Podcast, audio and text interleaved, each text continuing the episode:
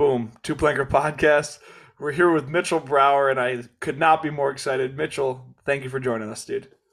Stoked to be here, man. Yeah, this one, when I asked the folks at Line, who's who's your best, they were like, "You got to talk to Mitchell." so, so, yeah, I just I, I'm very excited to talk to you. We'll do the biography because I don't know if you've done it. You've never done a podcast before, correct? Nope. Okay, well, strap in because we're gonna be here for a little while. I know you got, okay. I know you got a wife and kids, so I hope I hope you have some time to spare. Yeah, but, uh, kids are asleep and wife's chilling, so beautiful. Good. Well, why don't you start off and tell everybody where you're at right now? Where are you joining us from? Yeah, here in uh, Draper, Utah, at my house. Um, yeah. Let's see, Draper, Utah. Now, where is that in relation to a landmark that I would know? Let's see. it's just like right next to Salt Lake. It's like it's considered like Salt Lake area. Yeah, in the same but valley. It's pretty far south though. You're like you're just south of Sandy. Yep. Yep. Yeah. So it's pretty pretty close, like pretty quick drive up to Little Cottonwood Canyon. So yeah. that's like where I spend a lot of my time. So I've heard. Yeah. so, yeah, tell everyone where you're from. From my understanding, you're a Utah kid through and through. Is that correct? Yep. Yep. I was born born here. Uh, lived here my whole life. So, mm-hmm. yeah, just uh, grew up skiing at Snowbird on the Snowbird ski team. So I was like racing for a long time and uh, just a pretty awesome place to be. Like you hear about all the East Coast guys that dream about coming here, and I feel like so lucky that I just had it all along. Yeah, man. I mean, yeah. You you guys are lucky growing up in that environment. So did you always grow up in Draper or like just like in the Salt Lake Valley? Like where did you move around Utah at all? Not really, yeah. Just uh grew up in Draper and yeah, ended up buying a house here a few years ago. So um, yeah, just Draper. I went to a school called Alta High School. It's not related to Alta Ski Area at all, but yeah, just always been been here in Draper, except for like college and stuff. But yeah. yeah. That's great, man. That's great. And I I want to ask you about this. I don't always ask everyone about their families, but I'd like to know about your family because I know that you have a brother that also rides, and you guys had a video series at one point. So tell everyone about your family a little bit. Yeah. Um, so my mom and dad, uh, they had five kids, and I'm the fourth in in that line. So uh, I've got three brothers and one sister, and my dad got us all skiing pretty early. So we all like grew up ski racing. All of us like ski raced until we finished high school at least. And uh yeah, it's like pretty cool to have a big family. Like we everyone except my sister still lives in pretty much in Draper. So we we have Sunday dinner every week and we uh go mountain biking together and do all sorts of stuff. So it's pretty cool to all be here and still still be good friends. Yeah. That is incredibly, incredibly wholesome. I like yeah. yeah. That's just so great, man. So I want to your ski career is long, man. How old are you now? I'm oh my gosh, I'm in 1989, so I'm 33. 33 that is a that you're like a ancient relic in the world. Yeah. it's so funny. Like 33 is like mm-hmm. i work with so many people that are in their 30s and i'm like damn like you seem like you're, you're as young as you've ever been. But it's funny because that's like for a lot of people that's like oh well i'm done skiing now you know? And yeah, yeah. that's not the case for you but yeah that is funny that that's kind of old for skiing but not in any other aspect of life yeah. at all. Yeah yeah. So, so tell true. us about tell us about the early skiing. You were a racer, and how long? Yeah. How long were you a racer for? So yeah, I I raced. You know, probably started like competitive racing in like first grade or something. You know, and yeah, I was like fully in it. Um, and then in high school, I was able to have like athletic release time. So I like I think it was like every day I got to go like after lunch and go go up to Snowbird and train. So um yeah, I was like fully in it and had a pretty good time. It was like my my like the end of my racing years were you know the last of high school and it was like some crazy snow years so i like it was kind of a crazy year to be racing because just every race was just snowy but um yeah i, I like felt like i was doing pretty well at you know when i was like 17 and 18 and um yeah it was it was awesome I'm a, I'm a big fan of racing still. I think racing's sick. Yeah. So what drew you away from racing? Um, so I was just kind of like didn't love having to like strip into a downhill suit and ski when it was like horrible weather. It was like if it was always sunny and like good conditions, then I probably would like still be ski racing. But it was just like that kind of wore me down. I didn't I didn't think and then I was just like not quite good enough to like make it to the next level. So that was another thing where it was like, yeah, I think and I was like super stoked on free skiing too. So it was like, yeah, I think uh, after this I'm gonna focus on free skiing more. Yeah. In terms of early influences, were you were you I don't I don't know the first thing about ski racing. I'll tell you that right now. But like, did you have like ski racing influences? Because it doesn't seem like you're watching like a video of like a racing yeah. montage and you're like, oh, this is so sick. Like, are, you're probably still watching like freestyle skiing, right? Yeah, yeah. Um, as far as like racing goes, I was like a big fan of Bode Miller growing up. Um, he was really cool and like just a crazy good skier and always like super entertaining to watch. And then like it was a as a really young kid, uh, I liked Hermann Maier. He's an Austrian beast. Yeah. And uh, so my dad actually is so he runs a business. He started a business a long time ago called Brower Timing, and he makes timing systems for like any ski racing team will have one for training purposes. Like it's a wireless timing system. And so like he was kind of showed me some of the cool ski racing guys to look up to. And um yeah so like it was like yeah. No that's great. Yeah. And so in terms of like the freestyle stuff who were you looking at? I've i think i've read some interviews where that's one of those questions i kind of know what you've said in yeah, the yeah. past but i wanted i want to know what you looking back what, now what you what i remember yeah yeah like i was like super like I was watching level one back then.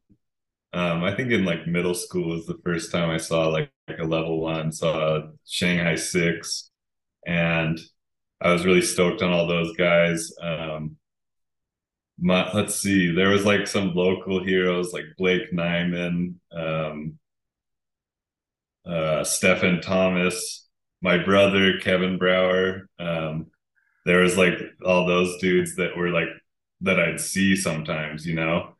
And so those were big influences. Then uh I think like before I stopped racing, like the biggest influence was uh like Teddy Bear Crisis and Atomic actually made this really cool movie called 44 Days that my brother was in. And so like he, him and Tim Durtschi and uh like there's there's some re- really cool dudes in there, and they're all like landing switch and powder, and like had like baggy clothes, like skiing backcountry. Like it was a full backcountry. I guess it wasn't all backcountry, but I liked watching all the backcountry stuff. It was like the first, some of the coolest backcountry stuff I had seen at that point. and so I was like super stoked to like learn how to to land switch and powder and ski switch and pow and like uh just be like those guys yeah, that's uh, dude. I love hearing about like people's early influences, man. It's so uh, so cool. Yeah, it's just uh, it's really it's nice hearing where everyone started because eventually you become influences for other people. You know, yeah. so it's cool hearing who you guys look up to. Um, yeah, and it, I, I I wish I could. I mean, it's been so long. I don't I don't watch a ton of skiing now, and so it's hard to like recall the names. But if I had a little more time to sit down, I could give you all the good names. But yeah, it's like that's basically like watching cool ski movies and getting stoked to be like those guys. Yeah. And then so 19 years old you stop racing. Where does I I forget where which article I read this in, but you went on a Korean speaking mission to to Los Angeles. Is that like a yeah. that was a, was that a pivotal turning point in your life? yeah, so for those who don't know, I'm a member of the Church of Jesus Christ of Latter-day Saints. Uh, a lot of people know us as the Mormons, and that's like a kind of a rite of passage as a young member of the church is you when you turn 19 and, and now it's 18 but you go on a, a two year mission. You don't really have a say in where you go. You you kind of say you send in your papers that you want to go do this mission and serve people and go teach about christ and stuff and they send you somewhere and so yeah mine was in los angeles in koreatown speaking korean and so that was like you know, graduated high school, finished racing and everything. And then I always knew I was going to do that mission. And so I was like stoked to go and do it. And yeah, it was, it was like, it was awesome. I, I like think about it all the time. I still have really good friends um, from my mission. And it was just a, it was insane, like really hard, really cool, like learned a ton. Yeah, that is great. And, if you don't mind, I'd like to I'd like to take a minute just to do a cultural study for context. yeah. For context, yeah. I was raised Jewish, and I always think it's funny when people beat around the bush and like they're like afraid to ask questions because it's like just ask your question. Whatever yeah. you want to know just ask it. So my question for you first of all is the term mormon offensive in any way shape or form? Before i ask any other question no no it's like until about a couple years ago like the church like kind of embraced that name. Oh, and then a few years ago like the the president of the church was like you know we want to be known as what we are we're christians and we believe in christ we want to have like people call us by our name the church of jesus christ and so yeah uh no it's not offensive okay perfect because that is a term i'm i'm used to using and it's a term that's stuck in my vocabulary so i'm glad i can yeah. use it what is it like growing up Mormon in Utah? Because it seems like, you know, that's like me asking what it's like to grow up Jewish in like Brooklyn. It's like, oh, like they're everywhere. they're everywhere around you.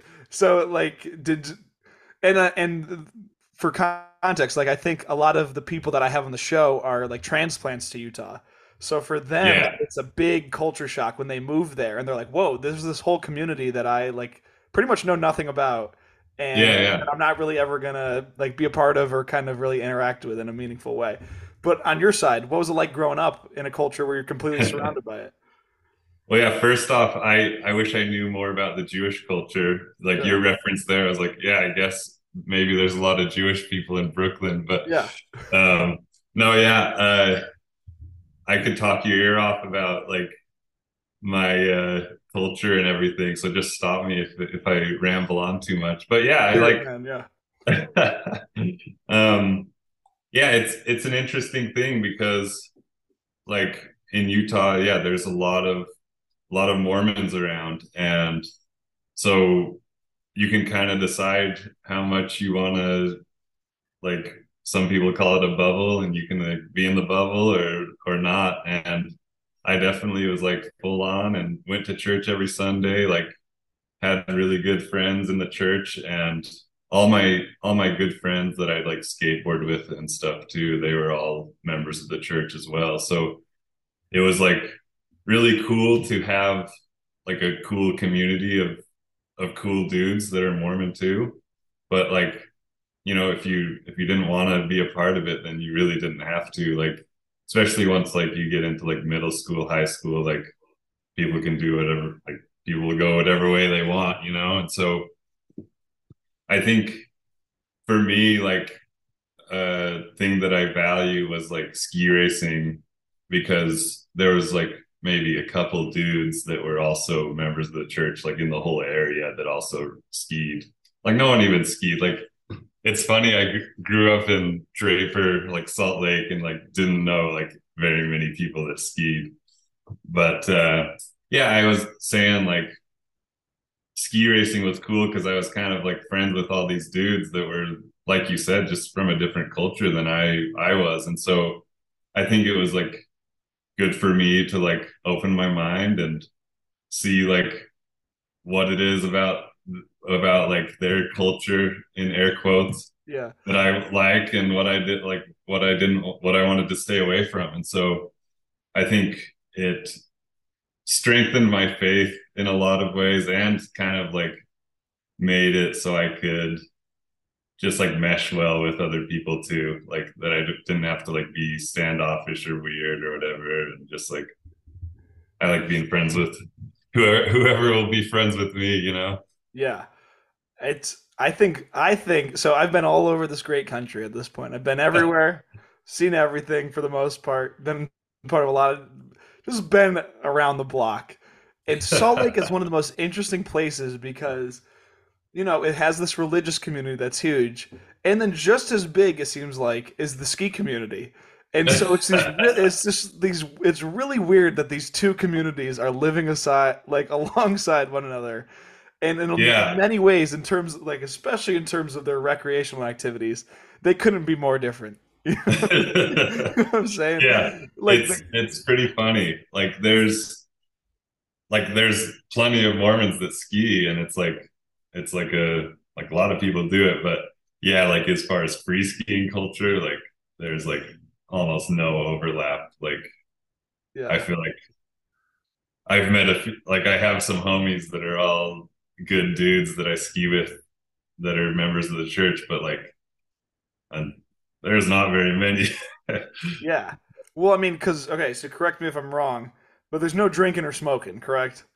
Yeah, and that's that's like being in the ski community, that's like just always been a thing that, you know, it's kind of weird, like, cause I don't do it. Yeah. I don't, I don't drink, I don't smoke. Um, and just like being in the social side of the ski free skiing community is just like funny because it's like I'm not like trying to judge anybody, but you know, when you don't partake, like people kind of feel weird. So it's just like it's been a weird kind of a weird thing to balance yeah. throughout the years.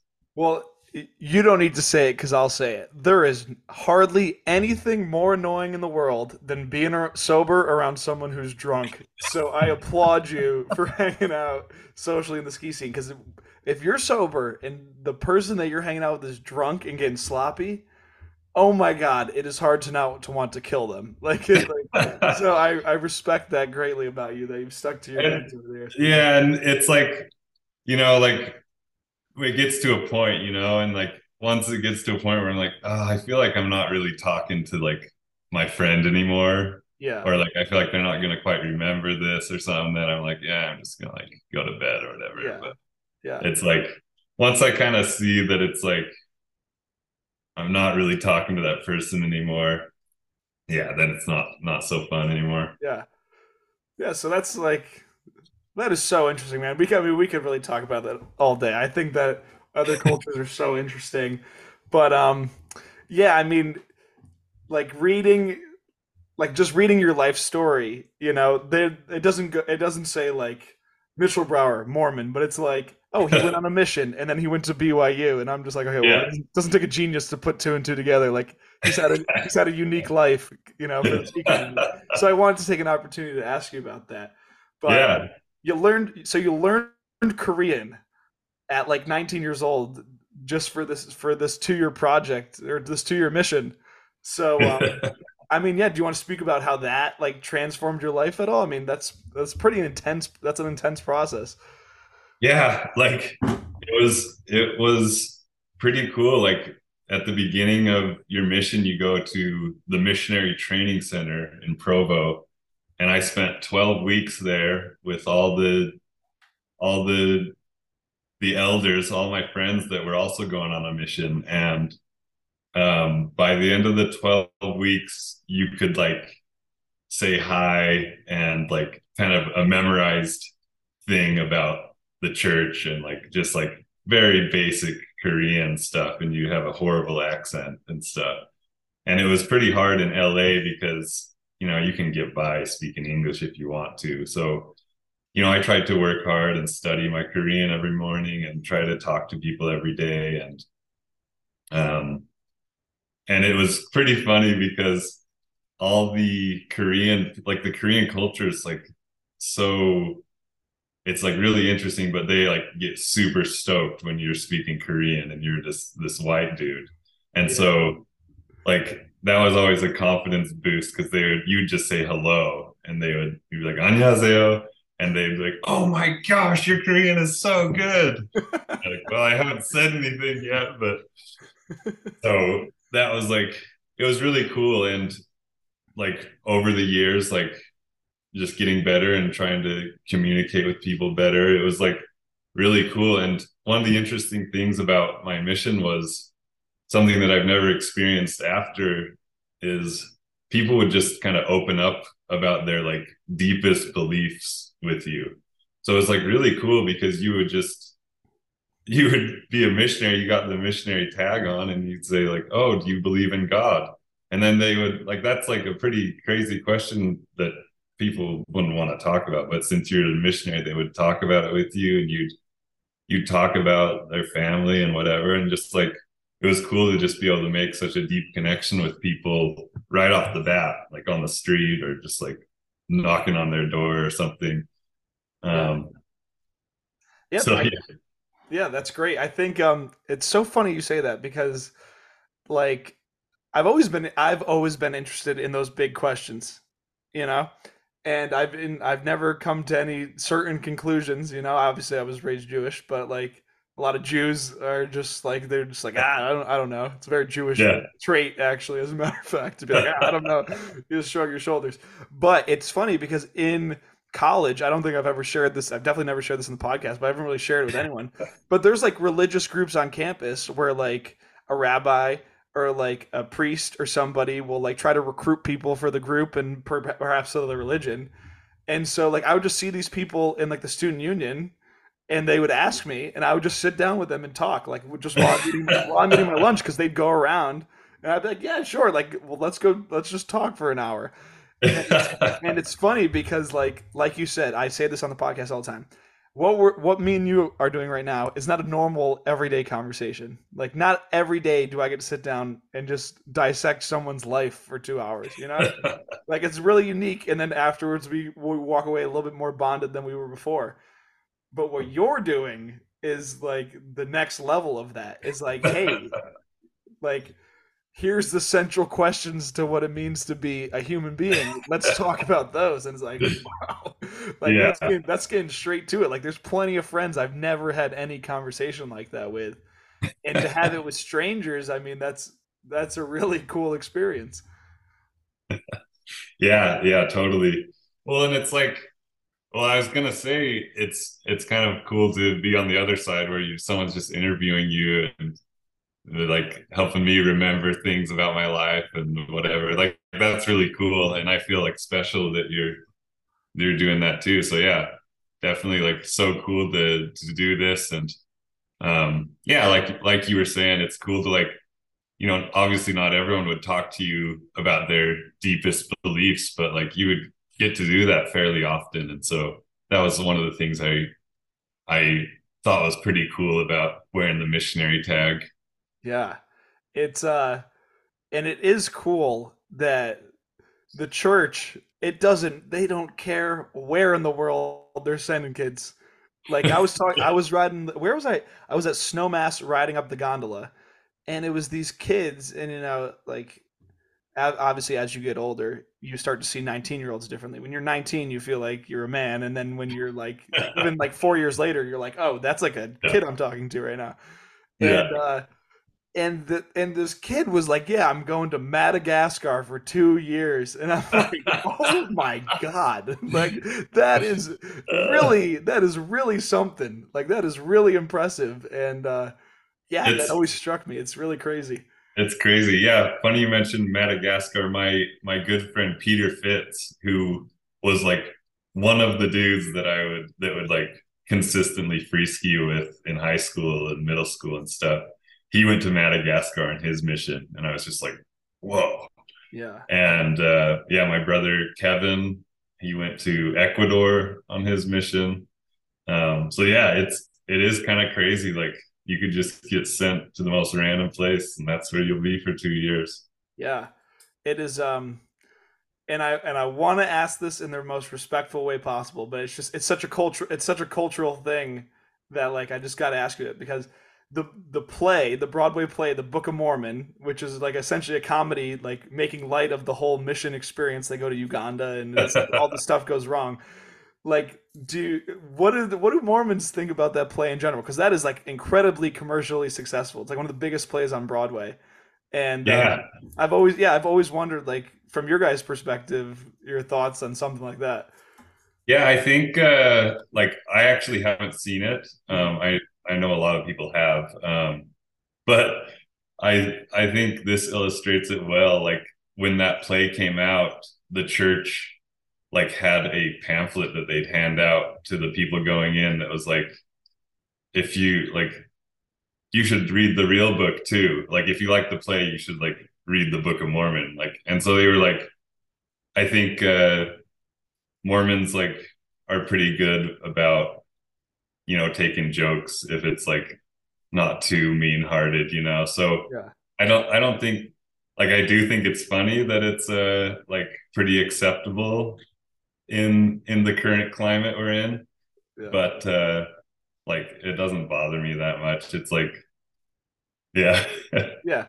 I think anyone that's grown up in any sort of like minority context, whether that's their religion or their your background, where they're from, you know, if they grew up poor, yeah. whatever, they uh, you you tend to develop thicker skin, and you just yeah. you just let things roll off your back a little bit easier. oh, totally.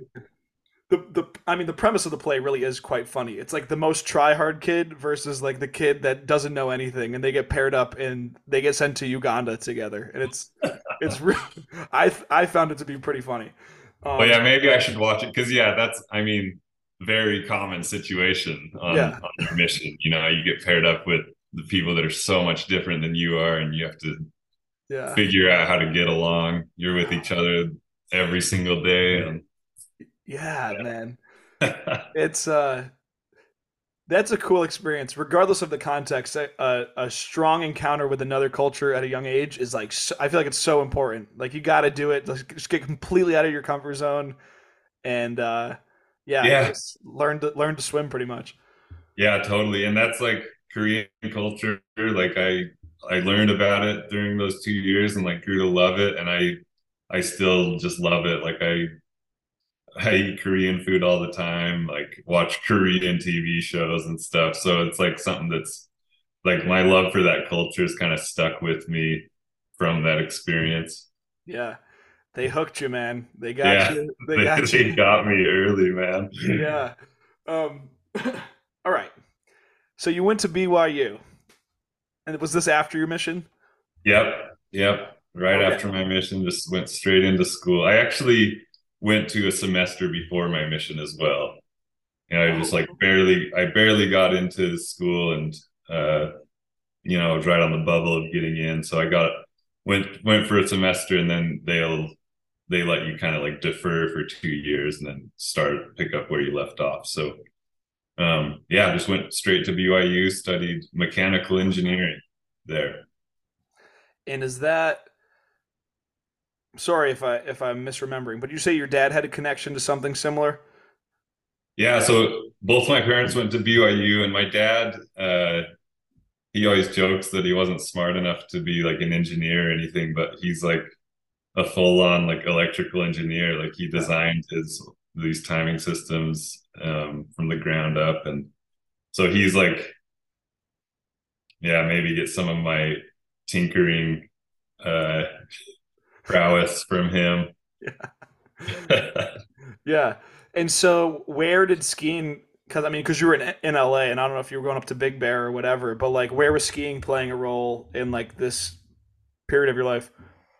Yeah, so I think after my mission, I was just like, all right, I'm gonna be a pro skier now.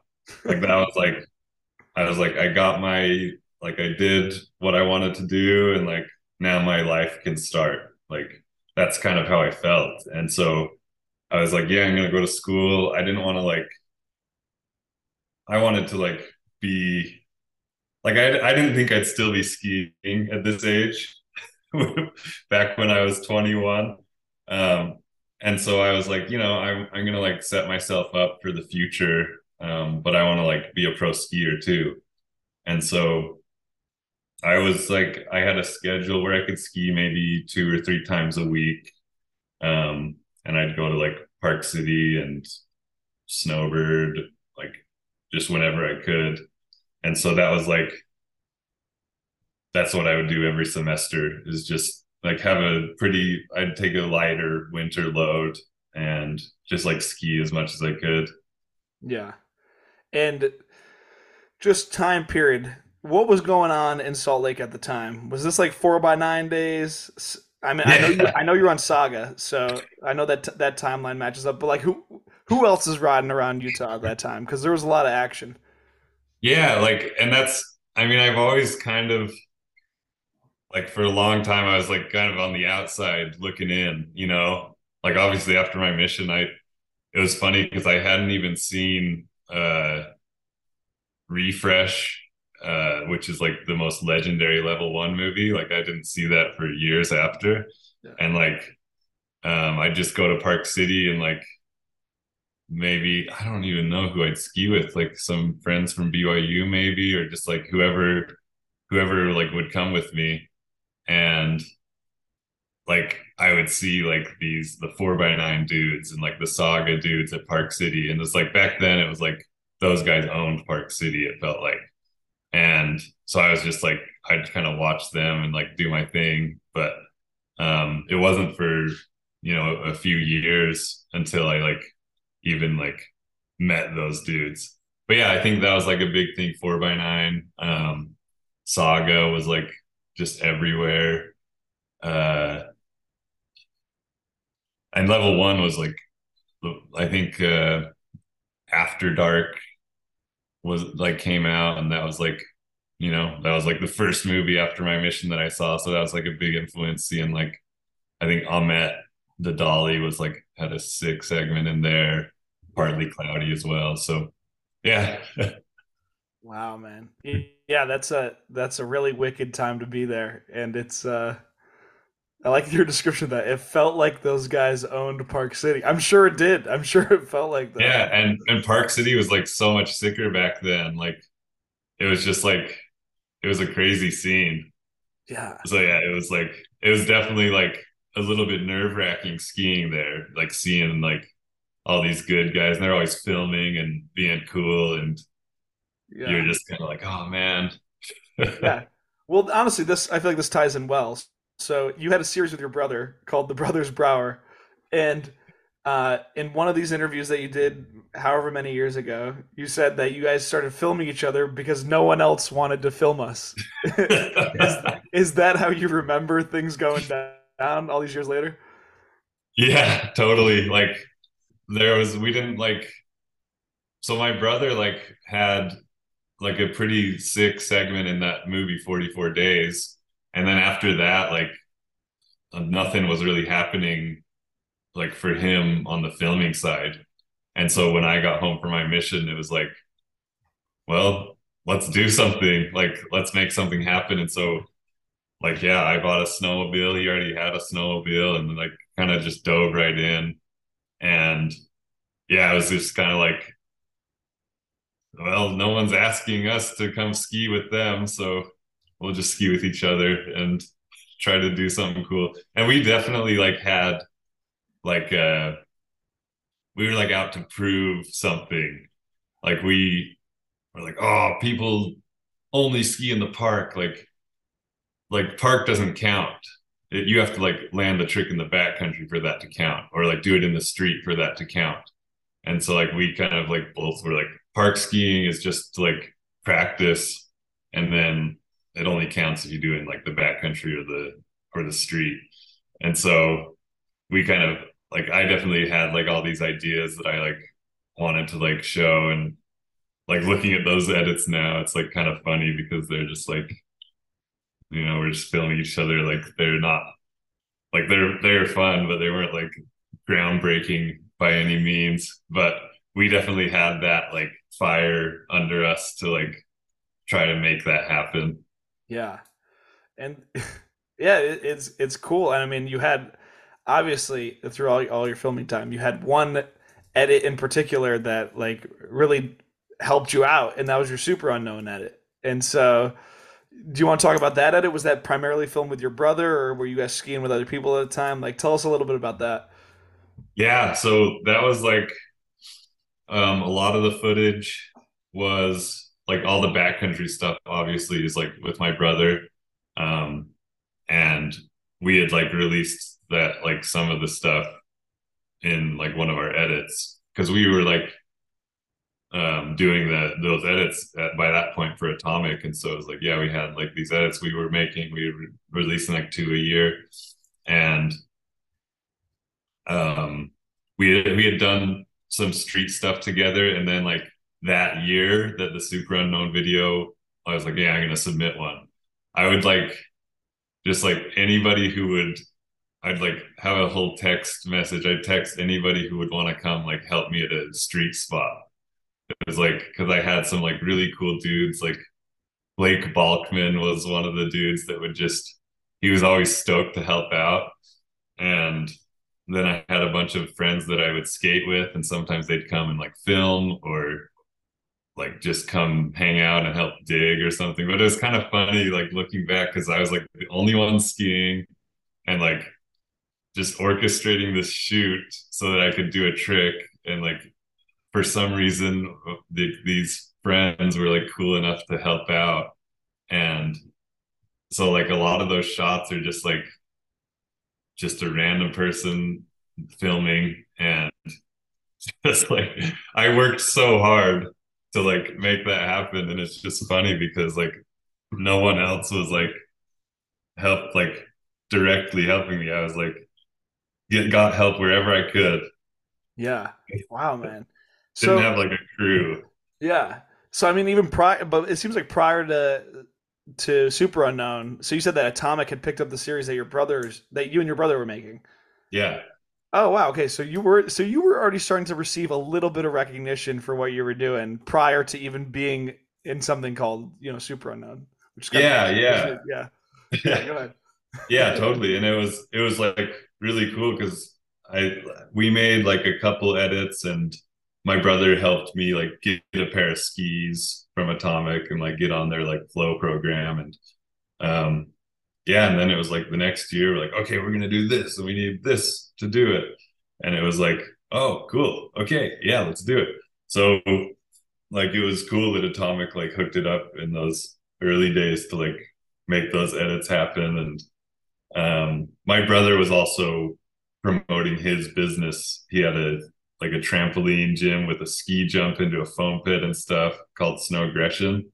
Yeah. And so we'd also kind of like promote Snow Aggression through the edits as well. So I think for him, because he's five years older than me, and you know, he was married and he had a when did he have his first son? Like he had a son like while we were filming some of those and it was like he needed a little reason to do it as well. So it was like promoting snow aggression was also kind of reason enough to like go film and stuff. So yeah it was like it was sweet. And i think like by the time super unknown happened um i had already been talking like with saga like before like super unknown event happened. And so things were like starting to like happen at that point. Just like and super unknown was just like the what really made it happen. Yeah. So i mean as the process goes you get picked as a finalist and then you get flown out and then there's a big park shoot and then you and uh, spoiler alert you won when you went so uh, yeah you want to tell us a little bit about the shoot and then also like kind of like how it felt to win and then what everything that came after it? Like so we can start at the beginning like when you go out there, what's it like? Like, how cool was it? Because it seemed like it was really sick. Well, I'll I'll go back even a little further. Yeah. Um, like to submitting my video. Okay. Yeah. I was like, oh man, like like this is kind of embarrassing to submit a video. Like I hope it's like good enough to like. I like tried really hard, but it was like I've I've been watching like ski movies and stuff, and it's kind of hard to like see the like to know if your stuff is good or not. Like when you there's like so much stuff up out there, and so I was like, oh, I don't know if this is good. Like I'll send it in. Hopefully, it's like gets at least like an honorable mention or something. And like once they like released all the finalist edits and like like people like Henrik Harlaut posted on Facebook and like posted my edit. I was like, this is fire. And like I think Gus Kenworthy like posted and I was like, whoa, this is insane. Like I didn't think that like it would resonate like like it did. And so that was like insane just going into it like, oh my gosh, like people like liked my video. That's crazy.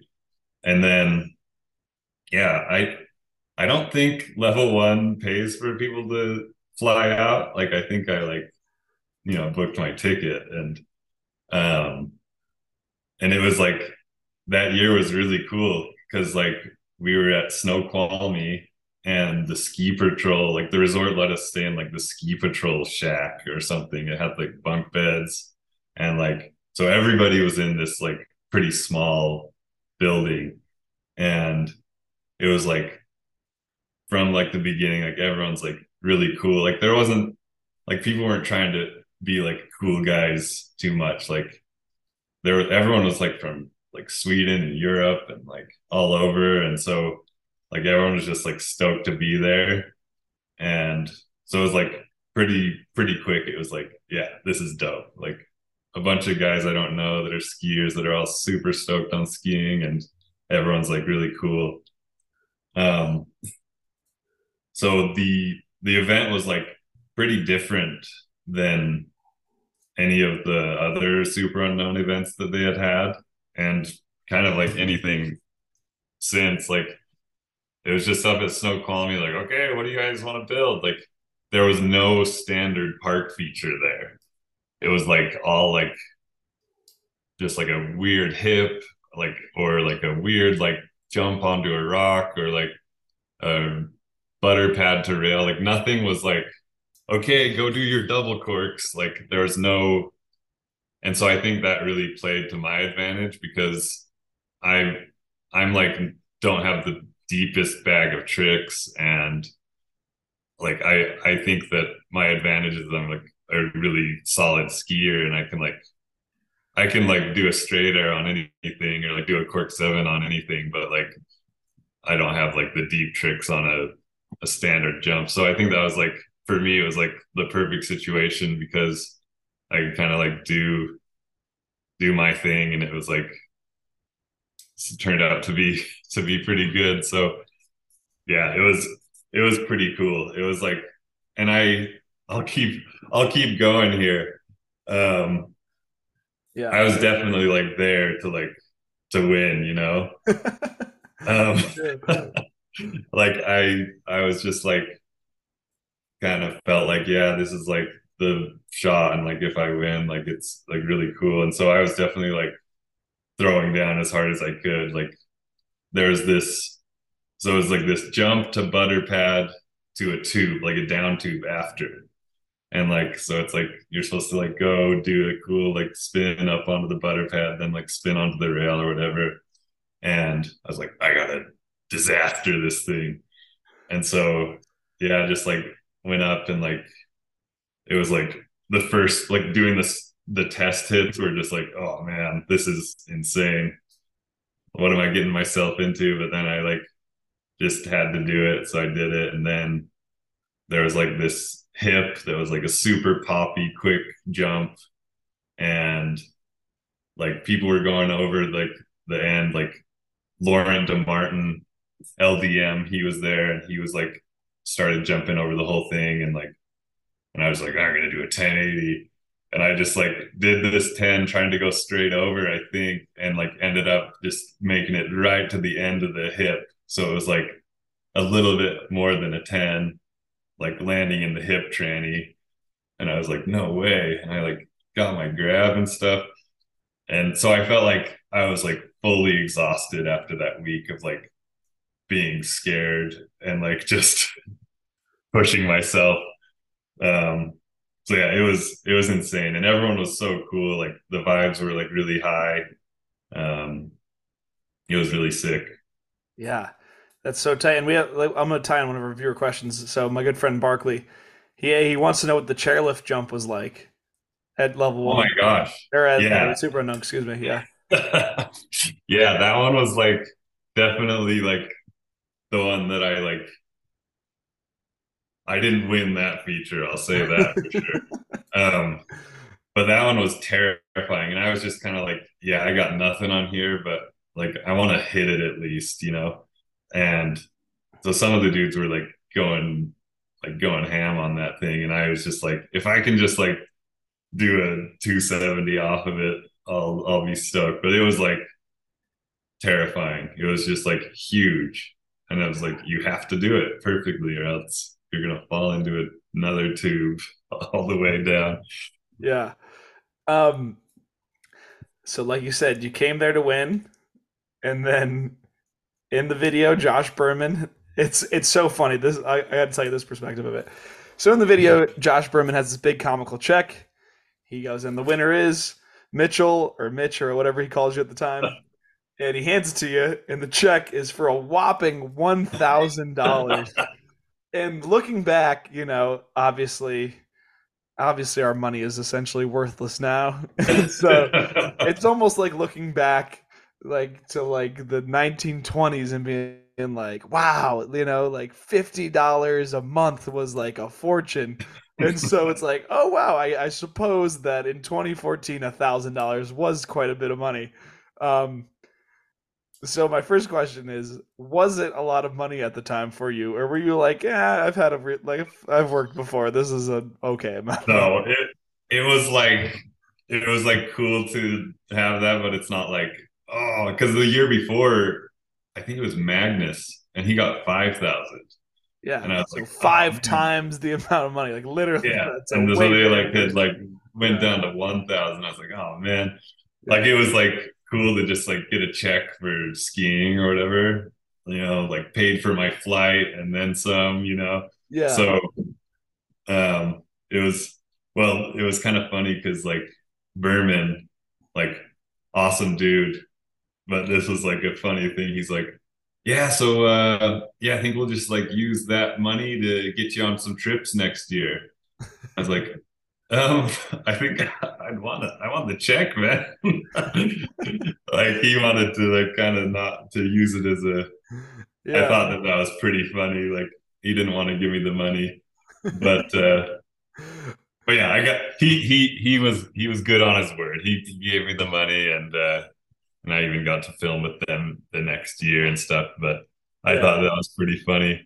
That is it is very funny. The first person that gave me some insight into that was David Lesh in the episode that we did together, and he's just like, I listened to that. Yeah, I thought that that was a really interesting episode. It was sick. Yeah, that one, that episode, extremely underrated. I'll say that. And uh for sure. Yeah, and he gave me that insight. He's like, like, listen, in the world of skiing, there's people that are more popular than Josh than Josh Berman. and uh, but hey, if you're in the business of skiing, t- it's a tough business to be in. You know, yeah. making all that work and yeah. uh, sponsorship money when you know there's not really much of it supposedly, but uh, and so, you know, looking back, like with like yeah. the the years I was like you know working with Josh, um it's like he's running a business and you know as long as he's like doing what he says he's gonna do like that's fine. Like i like when i'd go on trips and like like okay yeah we're splitting the van i'm like oh man we're splitting the rental van and like splitting the airbnb come on. But it's like he never said he was gonna pay for anything like and he's like doing what he can to like make these ski movies happen. So I see it from his perspective too. And like I'm like stoked for what Josh Berman did for my ski career. Like people complain about not getting like whatever they get from from Josh or from anybody, but it's like, dude, you you like threw yourself down a set of stairs because like Josh would make you famous and like make you get sponsored or something. Like it was worth it for you. Otherwise you wouldn't have done it. So yeah. Like I see both sides of it. And so like Oh yeah. Much love to Josh. I'm sure he's not gonna listen to this podcast, but like yeah. Um, yeah.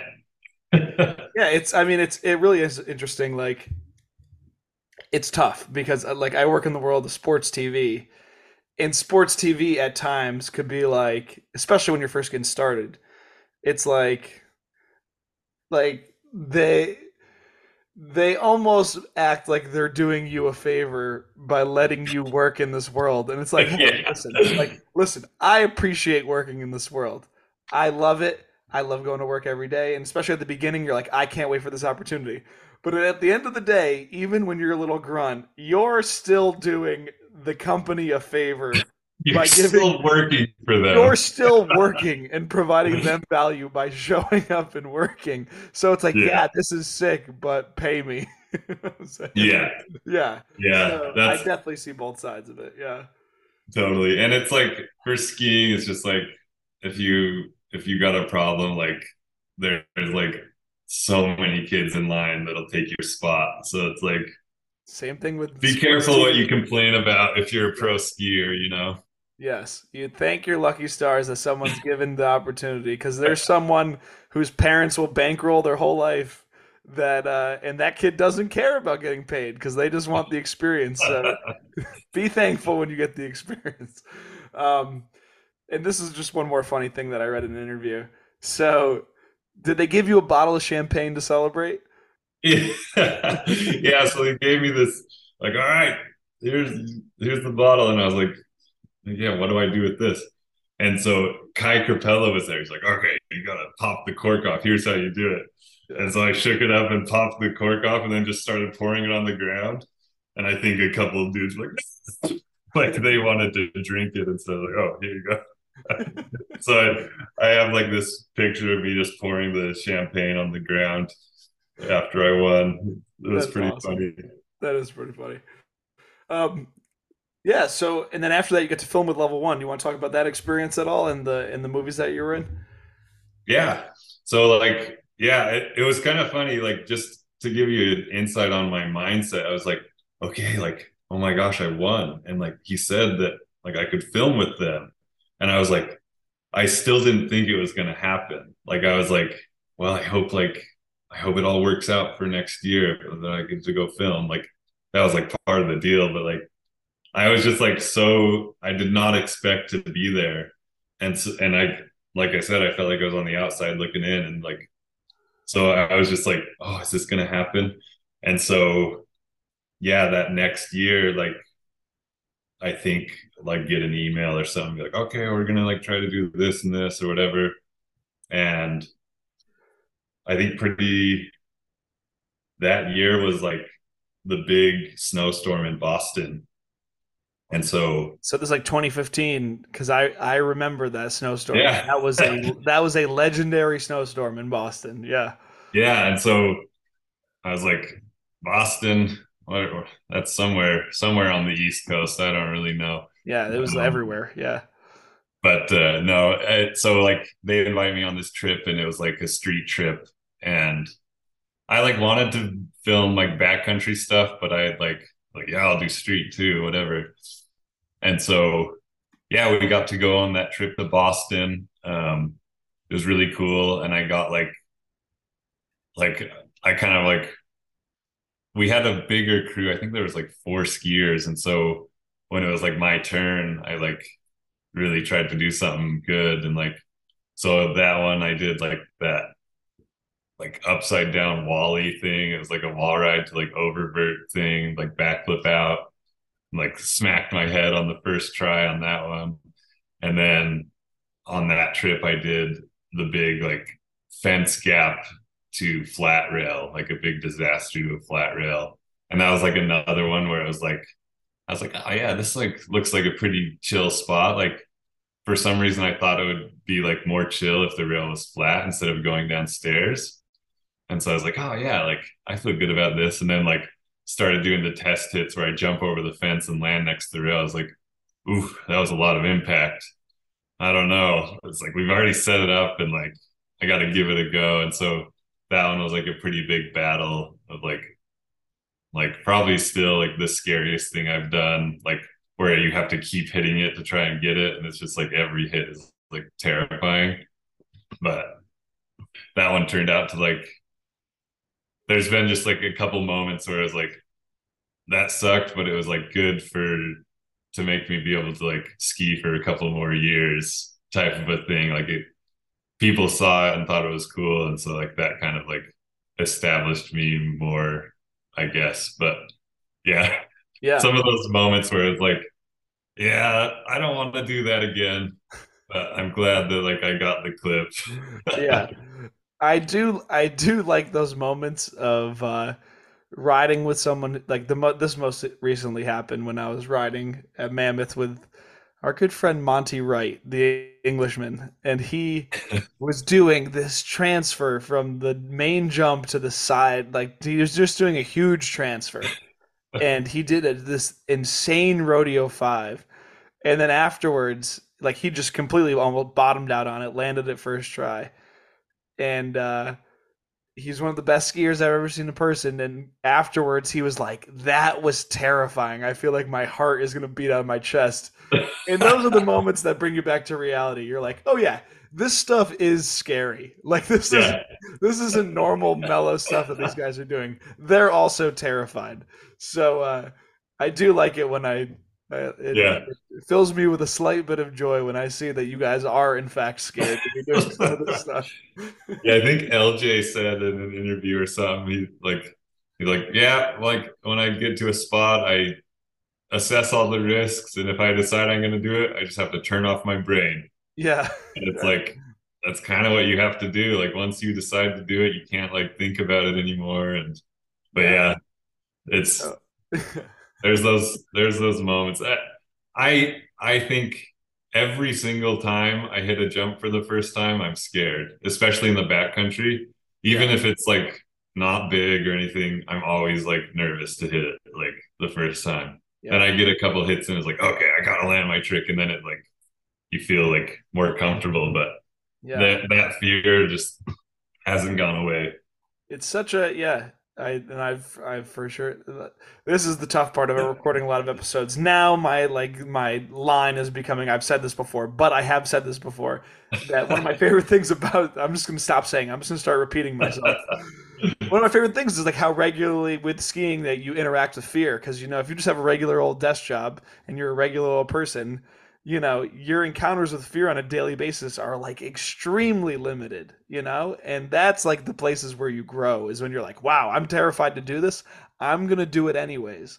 And then you know you get used to doing that and while skiing and then all of a sudden you know it's less intimidating to ask for a raise. It's less intimidating to approach that girl. It's less intimidating to do x y and z because you're like well i've already i'm already used to being terrified. What's another thing to be afraid yeah. for a moment? You know like so, I gotta just uh, yeah have some parallels into the other things in my life. Yeah. Yeah, I definitely had thought that, you know, in college and everything, like, well, like I can do this skiing, like I should be able to like overcome this in my social life or yeah or whatever. Yeah, it's a very it's it's one of the best side effects of of skiing is just like, well, I'm already yeah I'm I'm already scared all the time, so I might as well just yeah. keep, keep living in that. Um, last thing from filming with Level One, uh, they said that you in this interview wherever it says that you you got to build you had the opportunity to build the jump line and then you did your first dub 10 on that jump on said jump line is that true it, it I, let's see it wasn't my first ever dub 10 but it was like uh yeah, so it was like this Brighton shoot.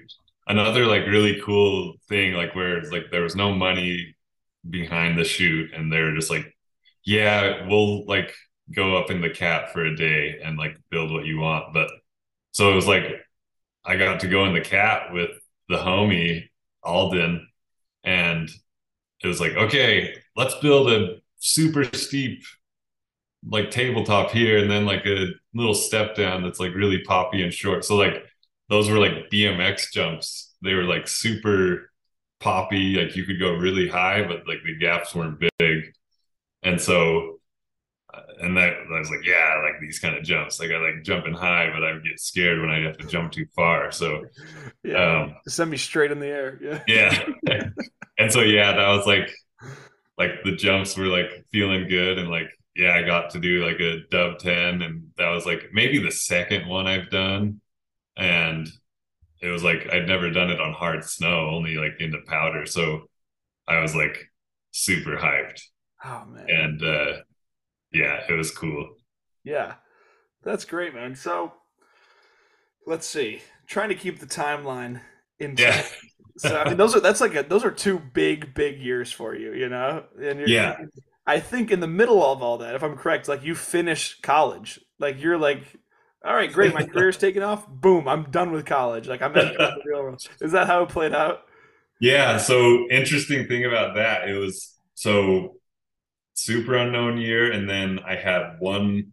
I had two more semesters. So the Superunknown was in the spring. I had to do a fall and a winter, and I like the last semester you have to do your last two semesters you have to do your capstone project where you like work with an actual company and like work with a team in your class and like and at the beginning of fall semester once i found out my trips i was like okay guys i'm going to work real hard in this fall semester and then i'm going to be gone for a month in the winter semester and then i'll come work hard again and like luckily my team was like really cool and like um, so yeah, I went on that trip to Boston. We also went to like Canada on that same trip. So it was like long trip. That same year I was filming with The Coterie, which was like a thing Jacob Callahan like film. Coterie, yes. Yeah. Coterie, yes. And so Shout I was in Japan. Dylan Manley, yeah. Yeah, Dylan talked about it. Yes, yeah. he did. Yes. And so was on a Japan trip, so I was just like, yeah, I'm gonna be gone for like a lot of this semester, but I'm gonna like, like when I get back, I'll like, like really like work hard for you guys, and like somehow they were like, okay, and so I like just kind of like made it happen, and then when I got back, yeah, I like worked hard and like kind of like did all of the mechanical part of our project, like spent you know nights in the lab making our little mechanical device work. It was like a little thing that inspected oil pipelines that like went into the pipe. And I like, you know, sat there tinkering, like making this thing work.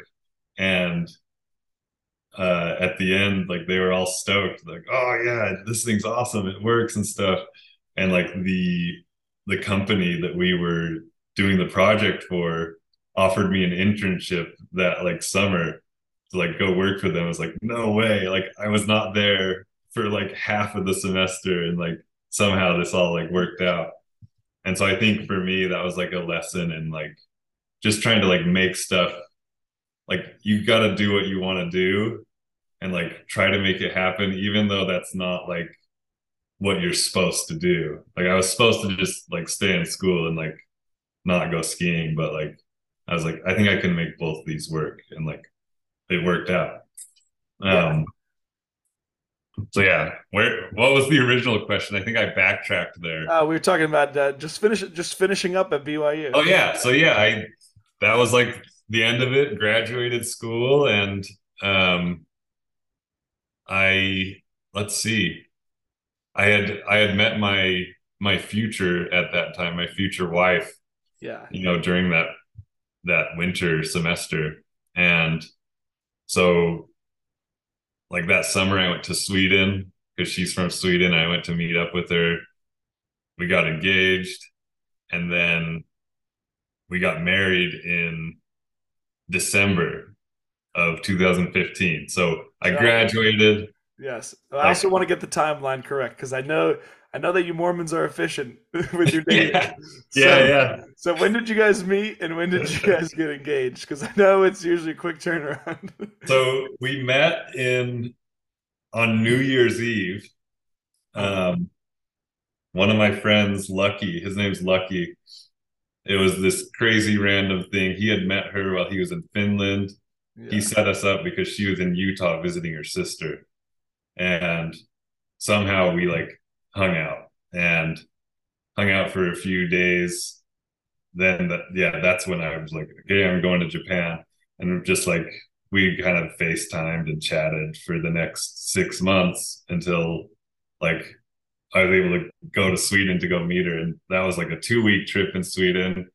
And by the end of the two weeks, I think both of us are just like, okay, where's this gonna go? Like, I was like, I don't if this isn't going anywhere, like I'm not doing this long distance stuff anymore. And then we weren't really a thing yet, anyways. But after the two weeks, it's like, let's get married. and it was like, it was like, and she was like so cool. And she's like, yeah, I'll come to America. Like, let's get married. Oh, like, yes. Awesome. Yeah. And so, yeah, that was in July. And then I, I actually had one more semester. So I had the final semester with the fall semester after that. So I I finished school, uh, then got married like two days later. And oh then, okay, now it's ski season and I'm married and like this is crazy.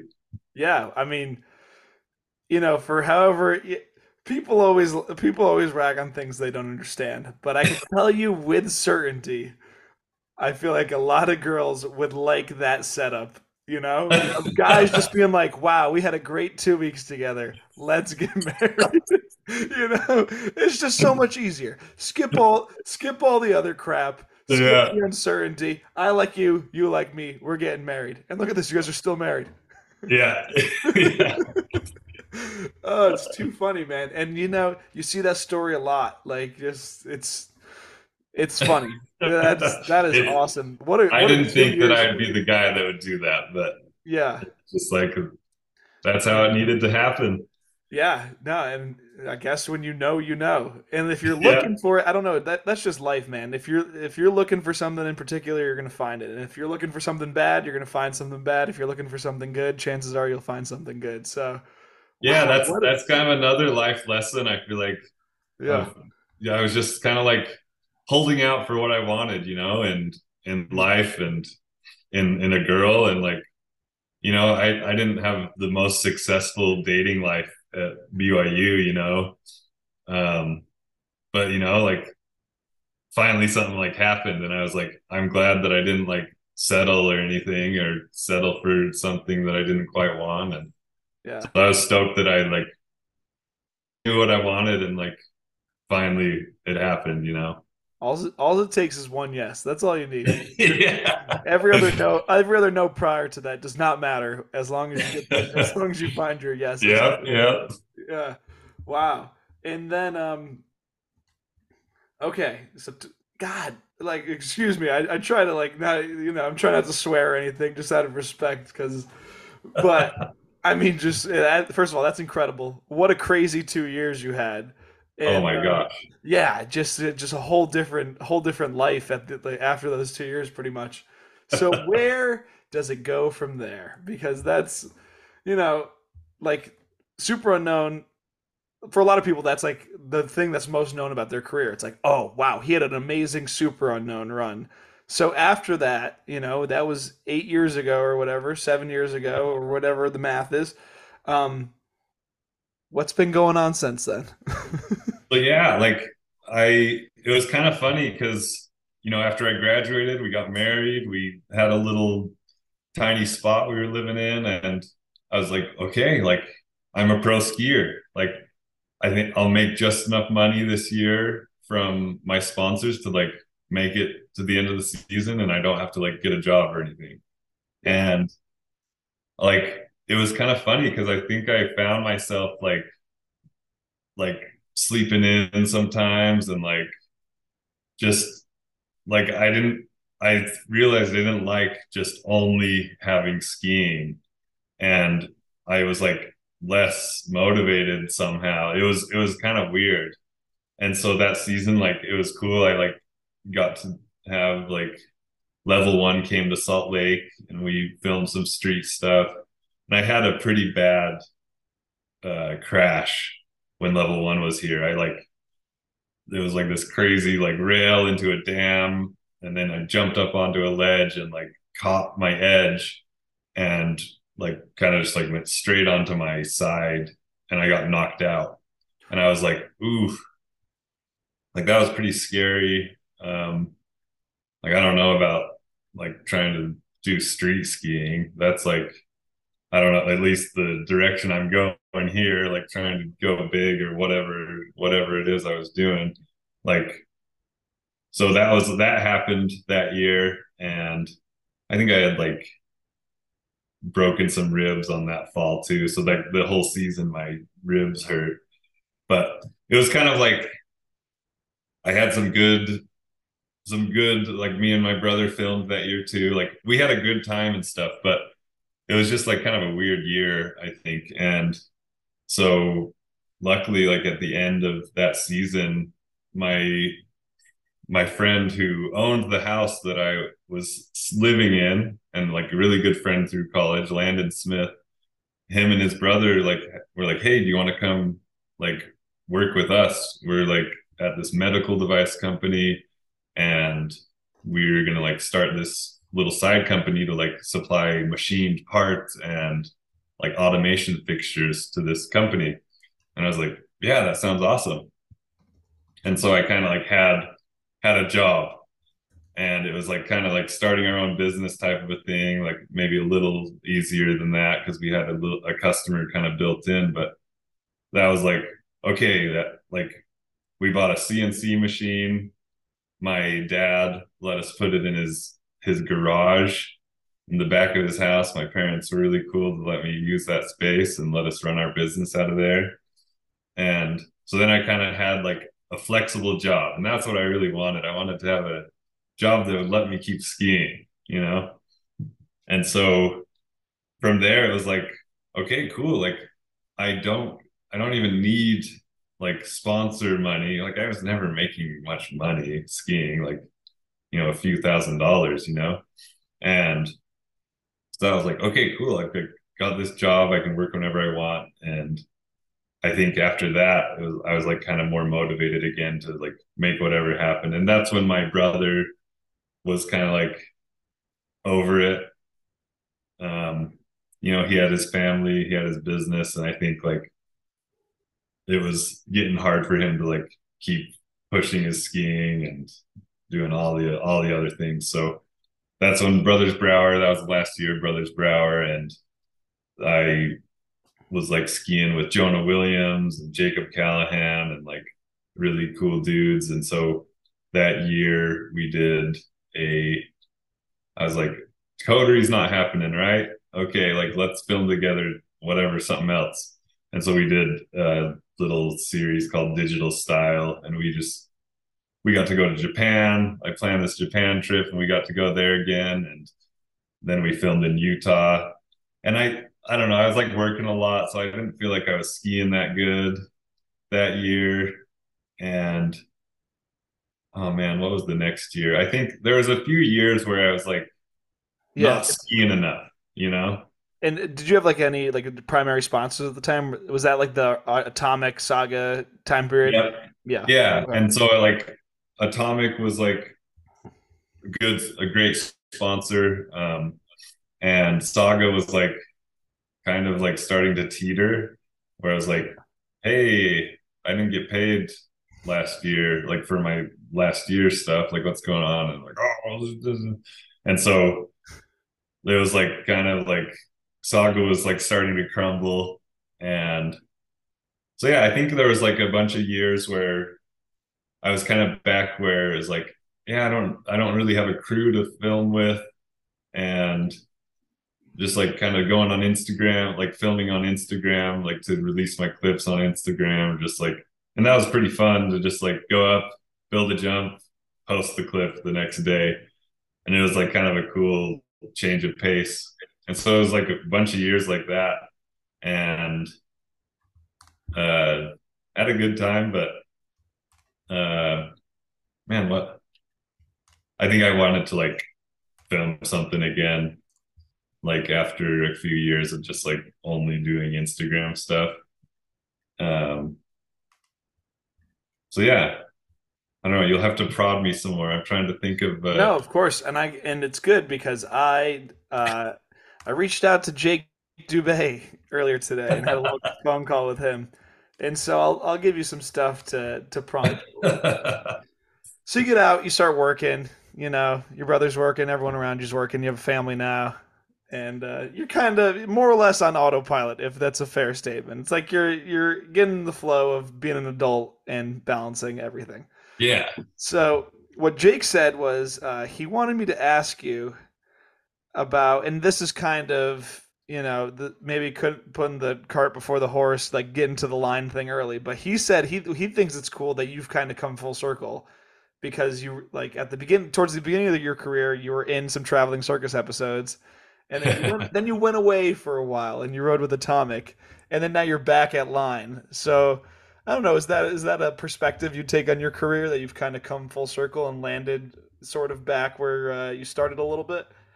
Um. Well, I I was actually the traveling circus. I think I was in one or two, like, and it was like just cool because Will was like, "Hey, we're in Utah. Like, you want to come film?" I was like, "Traveling circus? No way!" Like, yeah, that's insane. And I like, was so stoked to get clips in there.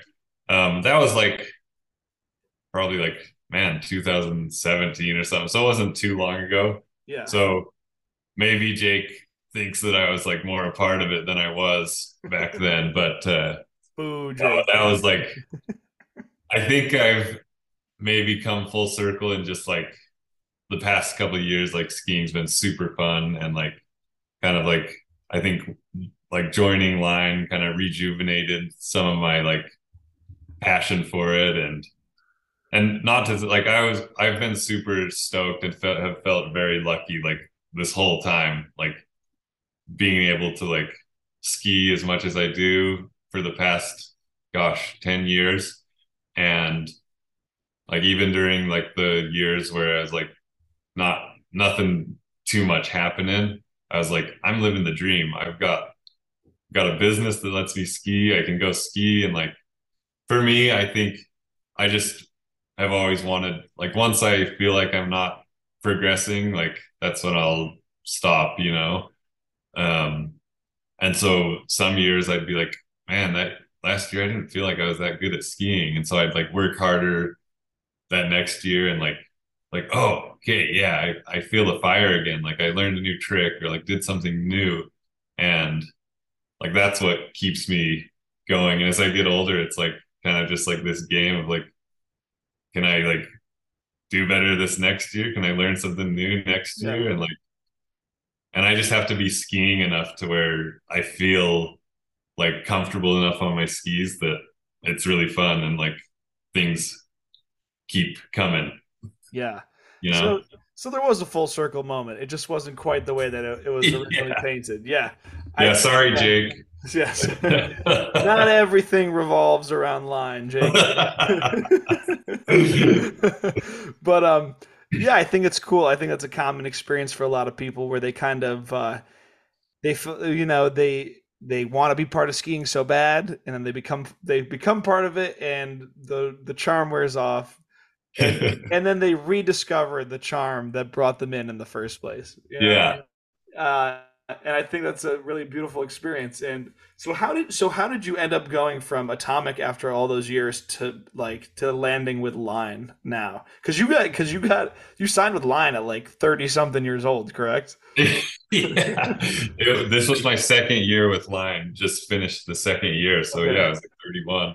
Yeah. Um, so yeah, I think uh, like I was definitely like feeling like the fire to like do some cool stuff in skiing um, a few years ago, and like finally, like I was like just around, and like uh, Tom Wallisch was around, like in the backcountry, and I'd see him out there, and like Tim McChesney, and like um, and so they had just released a backcountry movie and I was like, oh, I went to go see it and saw that. I was like, hey, I want to like come ski with you guys and like and then strictly was like just starting to like go heavy into the backcountry and I I heard that they were like in Logan and so I was like kind of like I want to like make a segment or like I want to like do something good in the backcountry and uh strictly was coming to Logan and I think uh Ethan Swadburg was like, "Oh, yo," and I was like, "Hey, can I come like join you guys?" And so this this story is like really insane, like, but it is a it is relevant to like my shift in thinking. But um, so we were like filming like the super deep day, and like super epic, like so deep that you couldn't like ride your snowmobile in the flat, like you couldn't stop on flat or else you get stuck. Type of like that's how much snow there was.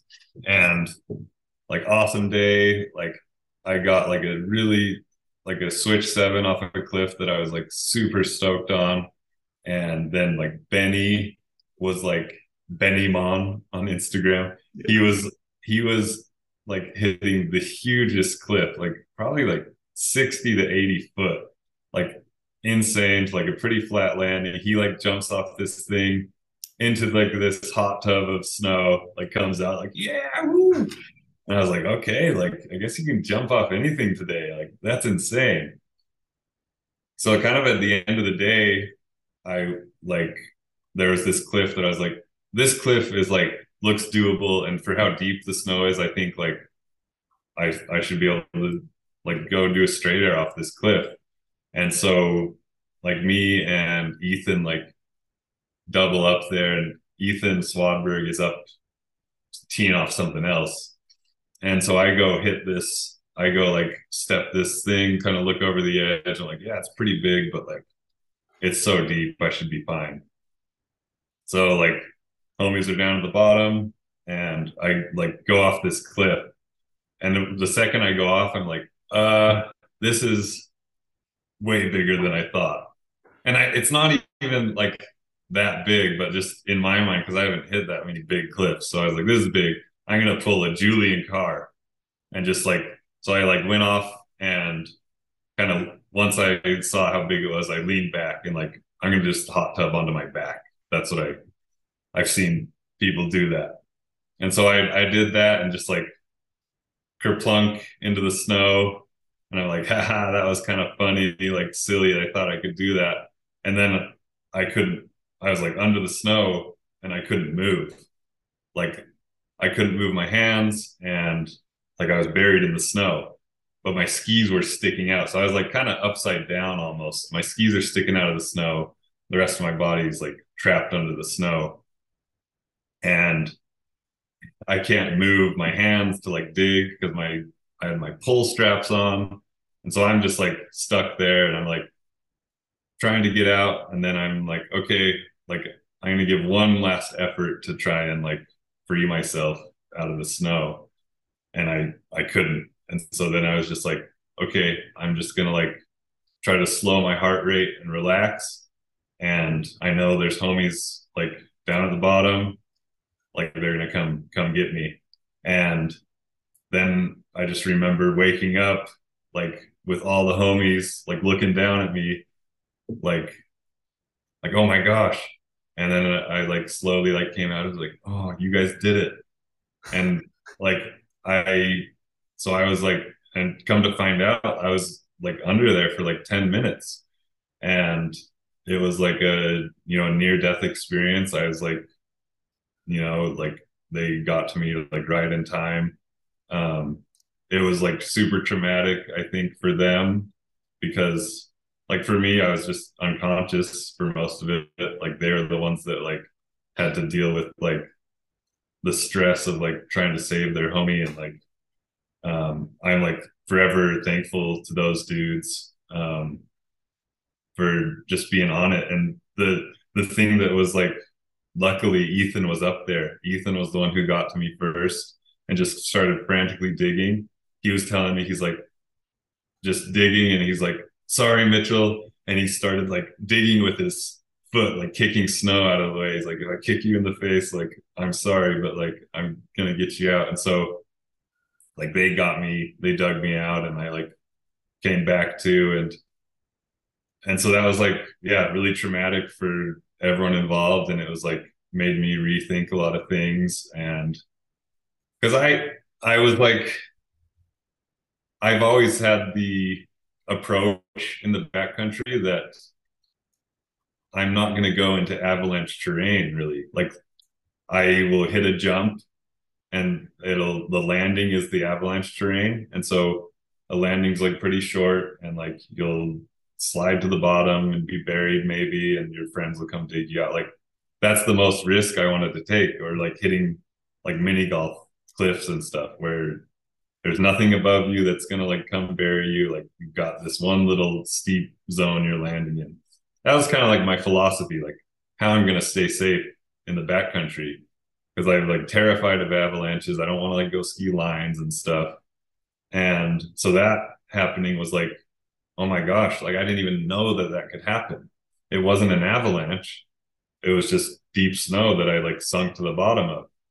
And so I think like I was like doing a lot of thinking of like, well, do I want to keep skiing? Like, how do I accept the risk in my life that this has? Like, what do I do? And um, I think for me, it was like, I, I don't know if I can just stop skiing. And I think I just need to like step back and like, what do I want to do in skiing? Like, I don't need to like do the craziest backcountry thing ever or whatever. But and so I think after that, you know, after like a months, months had passed, years, I was just kind of like, I want to do like kind of like how I would go skateboarding, like just like find weird stuff and do something creative on it. Like, so I was like, I kind of want to like maybe ski a little street, like ski park and like just like ski alta like ski in bounds and like just do that. And so like I I had become more like close friends, like hanging out with Will Wesson like those couple of years too. Like I don't know, he was just around, like we'd go biking or or whatever, and like talking about our views on skiing and stuff. You know, he's he's 36. And I was like, oh man, I want to like do this or that or whatever. And and I was like, I, I want to like it would be sick if I could get online and like do traveling circus. That's like the dream. Like you go cool places, you like ski park or whatever you do in traveling circus, and it's like you don't have to do anything death defying, but it's like you just try to do something creative or cool or like do something test your skills creatively or like technically rather than like going bigger or whatever. So I think that was like the seed for me. And then like that next year, like Line was like, yeah, we don't have any space. And then the year after that, I was like, ah, can you guys like, I would like be stoked to join. And Connor Clayton was like, yeah, we've got like, I think we can make it happen. So that was like, I was like sick. Cause, and I think like Saga had gone under at that point, and Atomic was like it was like the years after COVID, you know, and I was like, I don't know what's going on. So I was like, I'm gonna do, I'm gonna switch over to line, and I was like so stoked, like pretty instantly, like, like okay, yeah, we're we're going on a trip to here to film this, and then we're then the traveling circus the week after, and I was like, whoa, I have like a crew to ski with, and like there's people here, and like the line team's like super dope. Like everyone's like super down to earth and cool. And so it was like just it felt like such a good fit from the beginning. And like the past two years have been so fun. Like I've had it was like my wife is like joked like why didn't this happen earlier before we had kids because like now i have like these cool trips to go on and like friends to ski with and stuff and cool like little edits to make and it's like a little harder having two little little ones at home but like my wife's super supportive and like she's stoked for me too. And so, yeah, it's just been like really fun the past two years, and like super like thankful that Line like hooked it up and let me join. Yeah. What a story, man. I love it when I stumble upon a story that I did not know was coming. I gotta say. Like I just ask, how'd you end up back online? And you're like, Well, here's here's one of the best stories I've told all night. and I. I haven't like I don't think I've publicly publicly told like that story before. Yeah. Um not because it's like like it is a little bit like there's a stigma of like getting stuck in the snow, you know, and like I don't know, I just like don't like to like parade around talking about stuff. I don't know, but yeah, I feel like it's a it, it's like I wanted to tell people just to so people know the risks that that we take as skiers and that like anything can happen. Yeah. And like figure out how that works. But yeah. Yeah.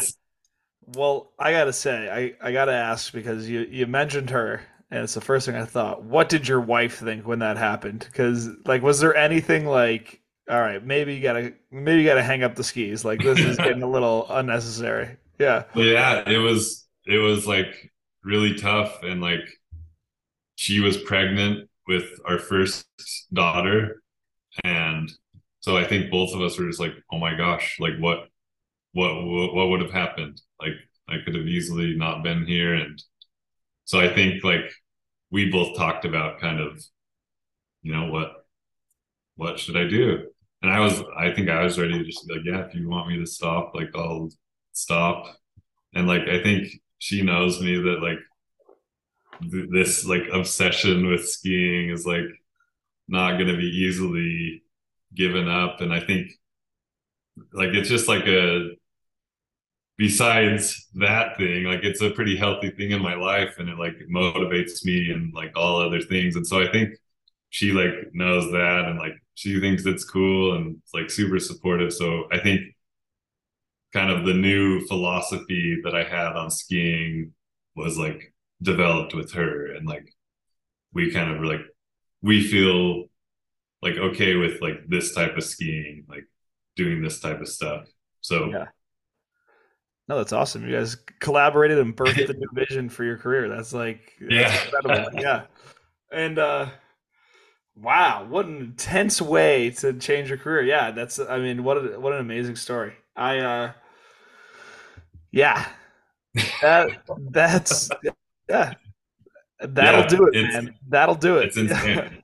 yeah. It was yeah. And uh and so ever since you've been online, you've just been having a blast. Yeah.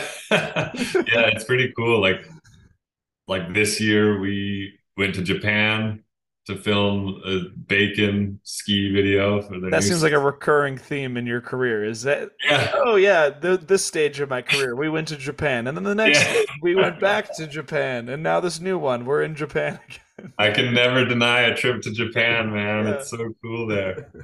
Um yeah so we like did that. I got to go to norway this year. It was kind of insane. We got so traveling circus was going to norway and Emmy, my wife, is from Sweden, and so um, Emmy's parents were like, "Hey, we're having a party, like a big kind of get together at the end of June," and this line, this like traveling circus trip was in April, and so like, well, maybe we could fly the whole family out and just spend a couple months in Scandinavia, and so that's what we did. I like they stayed in Sweden, and I went like rode a train to Norway and went and skied a couple of weeks. Then we met up. Then I skied a couple more weeks and uh, then just like hung out in Sweden for the rest of the time. And so um, that was pretty cool. Just a little side note. But yeah, I think like with Line, it's been super dope. Like I said, like I don't know, with just the I think the type of skier that wants to ski online is like usually like maybe a little more fun or weird rather than serious. And so it's like, yeah, everyone's super dope. Yeah. Yeah. Jake said that, uh, quote, Japan with Mitchell was the coolest shit ever. that was how he uh, poetically recounted the, the yeah, it was pretty fun. yeah, thanks, Jake. That it was it was pretty fun to. We were like in Tokyo, and Jake had his little little furry bunny thing. He was like toting around. He fit right in. Yeah, yeah. My my sister recently got back Japan. We got back from Japan, and uh, she said it was like her first encounter with like cute culture. Like she thought oh, she understood what cute was before, but like she did not understand what it was until she went to Japan and they're like yeah. Hello Kitty and all this other crap. yeah, it's it's like just a really cool place to be and it's like the skiing's really fun. Like the terrain, it's like whatever, but like deep snow and just like the just all the buildings and the people and the food. It's just like really cool to be there. Dude, I would go there and just gain a thousand pounds. All I want to go there to ski and just to eat and eat and eat and eat. Yeah, and eat. I love Japanese food. You, yeah, you gotta try it someday. I know we're working on it. We're working on it. so, did you? So when traveling circus was in Norway, I remember seeing footage of Andy compete in Jib League. Were you? Did you compete in Jib League at all? Were you? Yeah. Did you go? How'd that go? Yeah, me and me and Robert were driving I was in Robert's van and the rest of the boys were in the van behind. And Woodsy calls. Robert was like already invited to be in Jib League, and Woodsy gives him a call. Is on speakerphone. It's like, "Oh, you're with Mitchell. Well, does he want to do it too?" I was like, "Sure, man. I, like, I'm not good enough, but yeah, I'll like kind of ski." And so, and Andy was like, "No, I'm not doing that. Like, I'm not gonna do that." And then when we like did the first day, like Andy starts like kind of dabbling, like hitting stuff. And then by the second day, Andy was like full, like all in. It was awesome to see.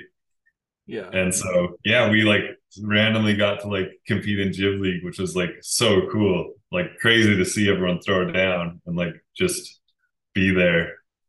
That is, yeah, that's sick. Dude, Europe is going crazy right now. It's uh yeah. it's really cool. It's really, really cool to see. Um, so I got a couple other odds and ends that I want to ask about before we get to viewer questions. Do you ride for a, a Korean clothing company? yeah, I do. What's uh, up with that? And what's the name of it? Yeah, they're called Demito. Uh-huh. And uh, after Saga went under and whatever, I was just kind of like looking for something new. And um, I had seen some like Korean, there's like a, a few Korean outerwear companies that I'd seen and like was looking into those guys. I'm like, oh, I'd be sick to ride for a Korean company. And they had like really cool different styles of clothes that didn't find here or whatever. So like finally got in contact with them, like, yeah, we'll send you some stuff. So yeah, I like was stoked to like to get their Demito stuff. And then yeah, actually this year after Japan, I went to Korea for a couple days and like met up with those guys and skied a little bit. So yeah, it's just like kind of a, a little bit of a full circle, like learning Korean, being able to like go to Korea and speak my bad Korean with them. And it was, it was pretty cool. Yeah. Are the Korean Koreans as stoked as the Los Angeles Koreans when you say like one sentence? I, I don't I not really in the same situation, I guess. Like some people are like, oh my gosh, yeah.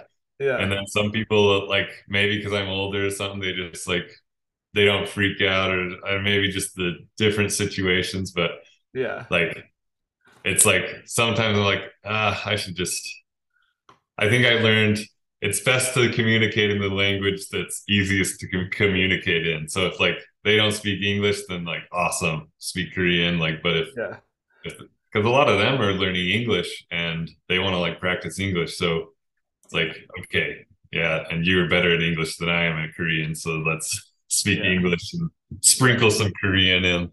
Yeah, you open up with Korean and they're like, "You're in Seoul, sir. I, I, I grew up in Kansas and then moved yeah. to the motherland. Like I speak English."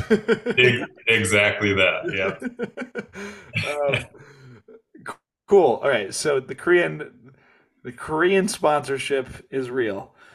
Here's another yeah, one. Yeah. Here's another one. I don't, I don't know where this, where who floated this out. Somebody said and you could probably put the pieces together who this somebody was. He says he's been seeing you spend a lot of time with Tom Wallisch. Is there anything that we should know about that's in the works? yeah, man. It's uh this year was like kind of like a I had this idea to make a cool edit, like mixing park and backcountry type of a thing. And so yeah, me and Tom and Robert Roode had brought well, Will Wesson let me borrow one of his black plastic tubes that you've seen in videos for years, you know? Yeah. And man, should I tell you what? Should I tell you the whole thing? This comes out in the fall, right? Yeah, yeah, you're good. This is this episode will come out September, October. So if you whatever yeah, you so, want to announce on here, I'm personally cool with. You keep yeah. in mind what needs to be secret because I am. Oh, yeah. I will egg you on and peer pressure you into saying things you maybe shouldn't say. I mean, it's not a secret, but we, I like tied this tube on the back of my snowmobile and took it up into the backcountry behind Alta, and we like set it up in various places to like hit a rail into powder in the backcountry. And so yeah, got a cool, pretty cool edit. I'm pretty stoked on the edit and like gonna be coming out soon here. So yeah, your eyes peeled for that one. Dude, I forgot how exciting the fall is. The fall is like just for many different reasons, but the fall is one of the best times of year to be in the ski community, to be in America, to just be just yeah. to be who we are. It Exciting. is so fun, man. Back to school, you got college football, you got every single awesome video being released. you got beautiful, you got beautiful foliage. It's just like it's it's a great four months. Um, that is very cool. Um, and then the last one, the last very targeted one before I start get start jumping all over the place. Yeah. So since you've been with Line, Jake told me that you've kind of been on like in the development on the development side of the actual skis themselves. Can you talk about that a little bit? Yeah. So like this this new uh, bacon ski, like they've they made this new ski, and the one I'm really excited about is a 122 underfoot, and that one was like me and Tom. Uh, we're just like we want this like fat powder like jumping ski that's like super noodly and stuff. So like this new like the bacon is like really sick, and then this like limited edition or whatever they're gonna do with this fatter one is like gonna just be this noodle that you'll be able to wheelie and nose butter around like so easily and land switch and powder and stuff. So it's been kind of fun to like have input to some skis and like see stuff happen and like like whoa yeah yeah sick man all right, so now we've got modern day Mitchell. That's like I feel like we've I feel like we did a good job of laying out the laying out the whole story for everyone. So now we can get into the random stuff. Yeah. Uh, and I don't know how familiar you are with the show. The first of the viewer questions is our recurring viewer question. Do you have a hot take that you would like to share with everyone? Oh man, I should have I should have prepared better for this one. Yeah. I feel like I do have like hot takes in skiing. I think, okay, I thought of it. Okay, boom. If you're trying to get a clip and it's like not quite there, just hike up and do it again. Like get it the way you want it. Like I've seen like a lot of people just like, and you know, conditions aren't always the best and you're taking what you can get. But sometimes I'll see in a video, it's like, I know that you can do that better. Like I've seen you ski, and I know that you can just if you went up and did it like three more times, you'd come right off the end of the rail or whatever it is, and just like put in that extra couple tries to make it yeah. clean. Said in a different way, if it's worth doing, it's worth doing well. yeah. Yeah. Yeah. I like that one. I'm glad you're able to think of it fast too. That's that's uh yeah. yeah. Um, all right, cool. So we'll uh, we'll jump around. There's, there's a people love you, man. We got a people, lot of people commented. That's crazy. Yeah. Oh, there's quite a few. I don't have them numerated, but I, I have them all listed out in front of me, and it's it's a fat one. So answer as in depth as you want, but keep in mind there's quite a few of them. Yeah. So, uh, Blonde Gabe, what is the best Utah urban area as someone who has lived in Utah his whole life? Draper, man. That's where I filmed like most of my uh most of my Superunknown videos like in Draper and like pretty close. It's like the suburban areas. Yeah. Um, so yeah, for for the style that I was doing, it was perfect. There you go. But I don't ski that much street, so yeah. Uh, fakey to switch. What's your favorite lodge to eat at to eat lunch at Alta? Uh, man, I usually just eat a, a protein bar when I'm up there skiing. I, I usually don't take lunch. I uh, just ski until I get too hungry and then I go home and eat. eat, eat, some real food that isn't like a million dollars. Yeah. Yeah. Yeah. Um, speaking of food, oh god, this guy's not helping me with his name. Will Verinsky. Cafe Rio or or Mod? Will. See, he's my he's my homie that I ski with Will and Noah up at Alta all the time. They're like super hyped, super good skiers, like just always down to go ski. And so I find myself skiing with them a lot of the year. But uh, I always rant about how much I don't like Cafe Rio anymore. It's really changed. It's Quality's really gone downhill. The horchata is good, and their uh, their mints are good. Those spicy mints they give you at the cash register. That's about. And then. I went to that mod pizza place, and I was just disgusted. It took so long to get food. I'm a, I'm kind of a. I really don't like when I see a business that's really poorly run when it should be everything's set up to be so good. You know. Yeah. Darn. So I'll I'll ask you this. I'll ask you this because I know I know that I know that you Mormons love your little sweet treats. What's the what's the best soda spot in the Salt Lake Valley? Dude, I'm not a soda guy. I don't oh, like come on. Do you either. like any food, dude? I, I I like root beer. I don't like those cookie places and like the little dirty Dr. Pepper, whatever the people get at the little candy shack. Yeah. Yeah, I'm not about those. You have to have some sort of vice. Come on, Mitchell. What's your vice? Dude, what's my vice? Man, I like. I, let's see. I like. I just like eating burgers. Okay, what's the best burger spot in Utah? I don't know about like all of Utah, or, but excuse I, me, like Salt, like, uh, Salt Valley. Yeah, there's like a uh, Astro Burger, Crown Burger. Those are like kind of the same thing. Yeah. Those are pretty good. Yeah. Um, in and out's like a nice, like cheap, quick one, you know. I guess not so quick anymore, but horrible French fries. They have they have some of the worst French fries in the Yeah, the fries aren't the best. Yeah. It almost stops me from going there. It like almost stops my wife from going there too. Yeah. But burgers are like decent. They're not it's whatever. But yeah. Yeah. All right. Astro burgers.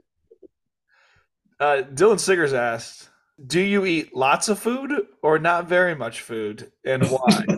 uh, Dylan must think I eat a lot of food.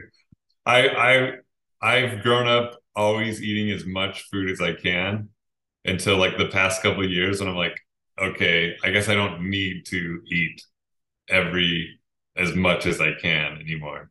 But like, yeah, I some people think that I eat a lot of food and I yeah especially when it's like a nice like meat buffet or burgers or yeah. whatever. I don't know.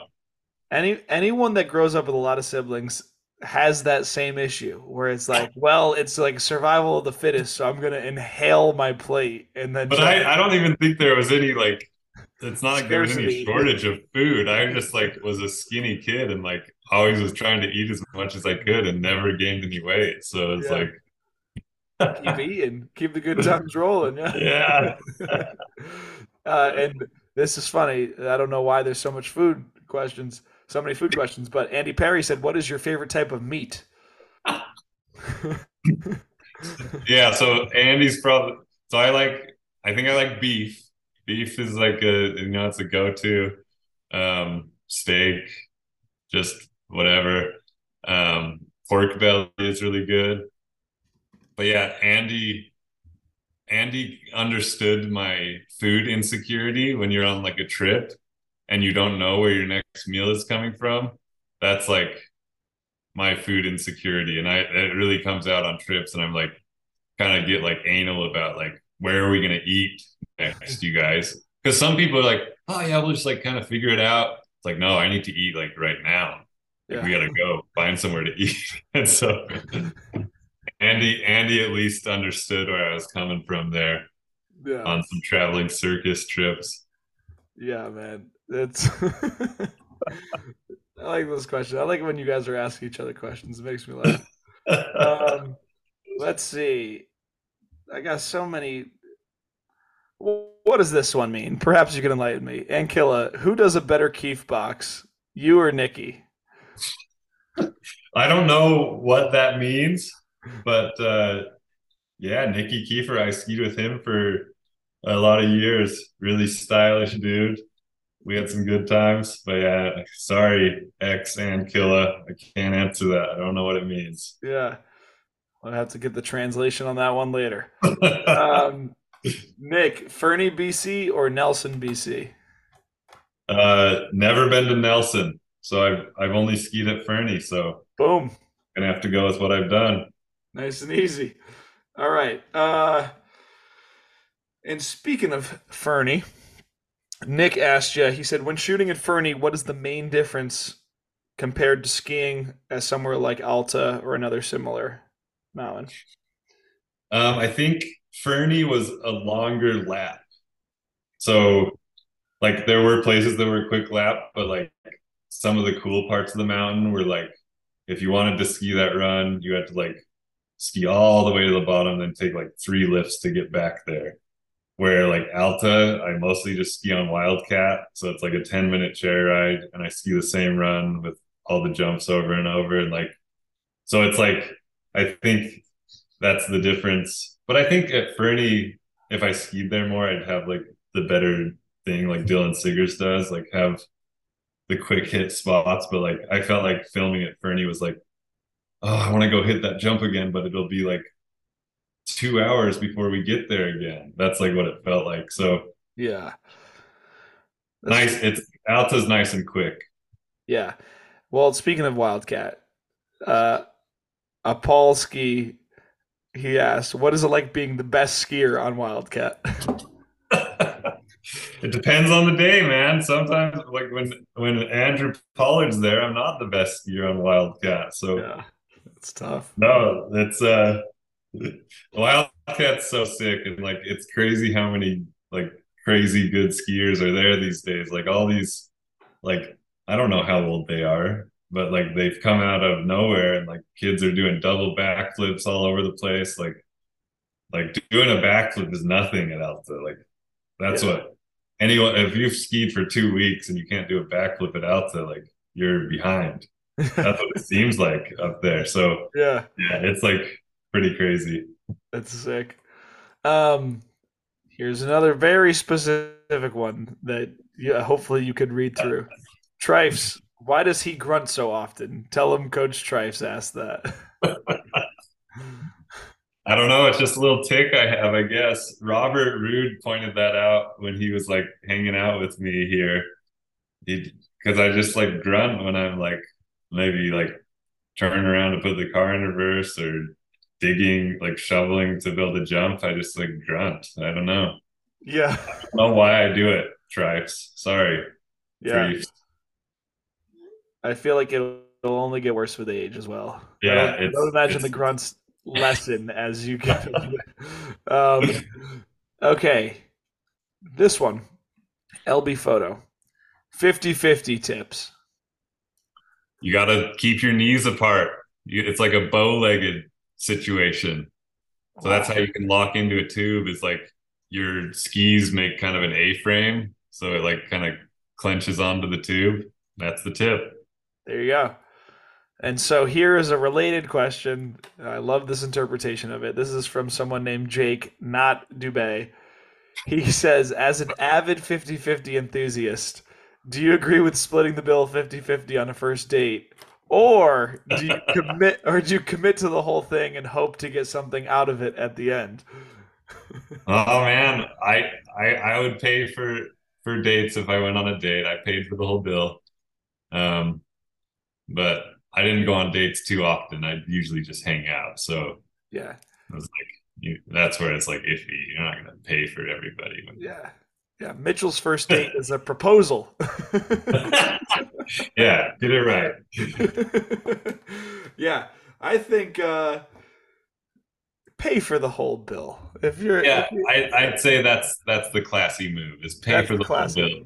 Then when you're better friends, you guys can start splitting it up. Yeah, then you when you are comfortable confessing that you're actually poor, which it's okay to be poor, but pay for the first one, and then afterwards, you know, then you could have that conversation like, "Hey, these, yeah. dates, are, these dates are getting a little expensive." um, okay, uh, how does one prepare for a switch dub front, which to me sounds horrifying? yeah. Dude, I uh I so Tom Wallisch and P Moore, Patrick Moore got me to and Steve Step one day at Woodward got me to do a switch front flip. We all were like like, okay, we gotta do a switch front flip off this little jump at the top. And so we all did them. And I was like, oh, switch front flip, that's a sick trick. And then I like started doing them a little more. And then I actually went to Woodward last summer and was like learning how to rollerblade into the foam pit, like go down a huge ramp and jump into the foam pit, and you can like mimic some ski tricks.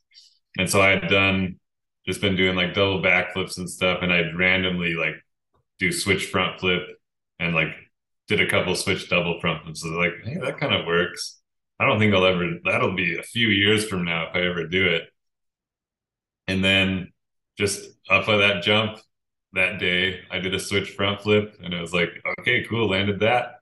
Then I tried like a switch dub nine that went horribly wrong.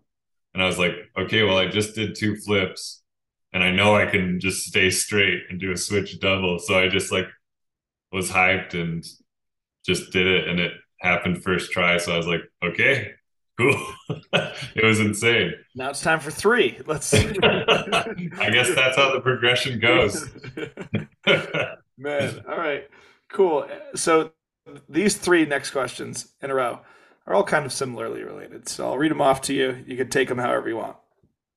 P Ring asked, "What's the secret to the nose press?" Raf Diaz said, "Nose Manny on rails." How? And Mason Kennedy asked, "The longest press you've ever done." So you got three people all wondering very similar things. Yeah. Uh, Mason, I don't, I haven't done very long, just like maybe at Brighton that like double box put together. I don't know. Yeah. Uh, and I don't know for nose press, you just have to work up to it. I think that's like where you, because like proper nose press, you can't let your tails touch the box ever and the hardest part is getting into it. And so I think you could start out like going on 50 50, then leaning forward. And then as, as, you get more comfortable, you just keep working your way to make it happen. And then once you get comfortable, you can just like fully dive into it and it works. Yeah. Wow. Um, cool. I'm, I'm definitely like a work my way up to things type yeah. of guy. Like like if I'm hitting a spot or something, I like do a 360 first. I don't just like go straight for the crazy trick or like jump to the side of the rail a couple times, like feel it out. So I definitely work up to things. Nice. We'll give uh, to close us out before we ask you what's going on in the future. I'm gonna let Jake have his moment and ask and have. I'm gonna take a couple more things from our phone call. So he he wants me to ask you why does everyone call you Uncle Mitchell? Because I'm old, I guess. Old head. Simple as that. uh, he also wanted me to, you to tell us about your Honda Element. He said you got quite the setup. Yeah, I got a cool little Honda Element that uh, you know cars are expensive these days, and I just like I keep driving that thing, and so I I got a nice swivel seat for the passenger seat in there, so I can like put my boots on in the car and do like some laptop work in there or whatever, just chilling out the parking lot before it opens. so yeah, got a nice little rig. It's pretty cool. That's so tight, man. Um, looking at the rest of the conversation I had with Jake, it's we we've covered a lot of it actually, and we've covered it all in a good way. And uh, he thinks he thinks the dad cam footage of you at White Pass is like the funniest thing ever. I still got I still got to watch it. um, yeah. So so leave us off with this. We've covered a lot, and we've been going for almost two hours, and it has yeah. has not crap. felt like two hours. Yeah, this two hours have really flown by. It's been it's been awesome, man. Uh, so what's next for you? What's in, what's still in the cards? Thirty-two, old head, Uncle Mitchell. Thirty-three, yeah. Thirty-three. there you go. Yeah. So yeah, like what's what's next? More kids, solo projects. You know, your own event. What what what you got cooking? What what would you like to still do? Um, I think I just like want to keep skiing. Like I was saying, I just want to like still feel like I'm I can do the things that I think of in skiing. Um, so I think that's, I think I just want to see how long it goes, like see how long my life will allow me to do it. I think like maybe another kids in the future and things always get each kid as things get more complicated. I don't know, but definitely stoked to keep riding for line and like just make things happen. Nothing like set in stone. I just like have a goal to keep progressing and um, it's kind of cool to like work with line on some ski design thinking in in the next uh, couple years we should have a new blend which would be really cool and so um, yeah i think i just want to keep pushing myself i you know try to stay strong stay in shape and keep learning new things every year. Yeah, that is so great, man. So I didn't. I forgot to bring this up during the show. This would be a good opportunity to shout this out, plus some other things you want to shout out. Your wife has a really unique business. You want to shout that out really quick because I forgot to. Yeah. I forgot to ask you about it. Yeah. yeah, it's called Okej, and it's spelled O K E J as if it was the Swedish language. Um, and she's a really talented designer in kind of like any aspect. And so just one day she was like, Hey, I want to make some rugs. I want to make some rugs that will sell. And I was like, that's kind of weird. And then she showed me kind of what she was thinking of. I was like, oh, yeah, this is really cool. And so she had been working um, some random like uh, design jobs and had some money. And I had some money too. So we like ordered a bunch of rugs that she designed and kind of like went from there. And it was like perfect timing because everyone was stuck at home for COVID when we started and people wanted to make their space nice. And so we kind of just like started this business and she designs all the cool things and I just like ship out orders and email people. So it's it's pretty amazing. Yeah. Cool. So, is there anything else you'd like to shout out before I let you go? Or any other? Actually, I've, I've also been offering guests this opportunity recently. Is there any little nuggets of wisdom that you want to drop on anyone? Anything that you really feel like you wanted to say that I didn't give you the opportunity to say? Um, no, I think I touched on it. Just like my philosophy is just like, you know, do what you make what you want to do happen. Like, I think you can easily just like there's a pathway kind of set up for you. Like whether it's at school or whatever i i think my friend lucky i mentioned who introduced me to my wife he was like influential and he was like doing in his major he just like made his own major at school because he wanted to do a certain thing and they were like oh okay. And um so i think if you just have something you want to do just like you'll be surprised if you try to make it happen that things fall into place and like you can make stuff happen and live your life how you wanted to live it. Yeah. Nice. All right. Great.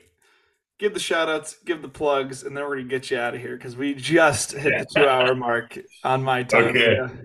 wow. Yeah. Shout out just to line and all the homies that i ski with. I i wish i could recall all my friends quicker I didn't I, if I didn't mention your name, like I I'm sorry and I love you and stuff. But um, yeah, I'm super stoked on my wife and the way she supports me through everything. My parents are awesome and they've supported my skiing for my whole life and um, you know, got me into it early and supported my racing career and helped me get through college. So yeah, definitely super thankful for everything my parents have done and yeah. Incredible. Thank you for being on, man. Where where can people see your stuff? What's your at? Yeah, my Instagram is at Mitchell Brower. I think that's like the only thing that, that you can really contact me there. So yeah. Yeah, it's been real, man. Thank you so much for coming on. That was awesome. Thanks, Ethan. That was crazy that we just talked for two hours. Thanks for uh, thanks for listening.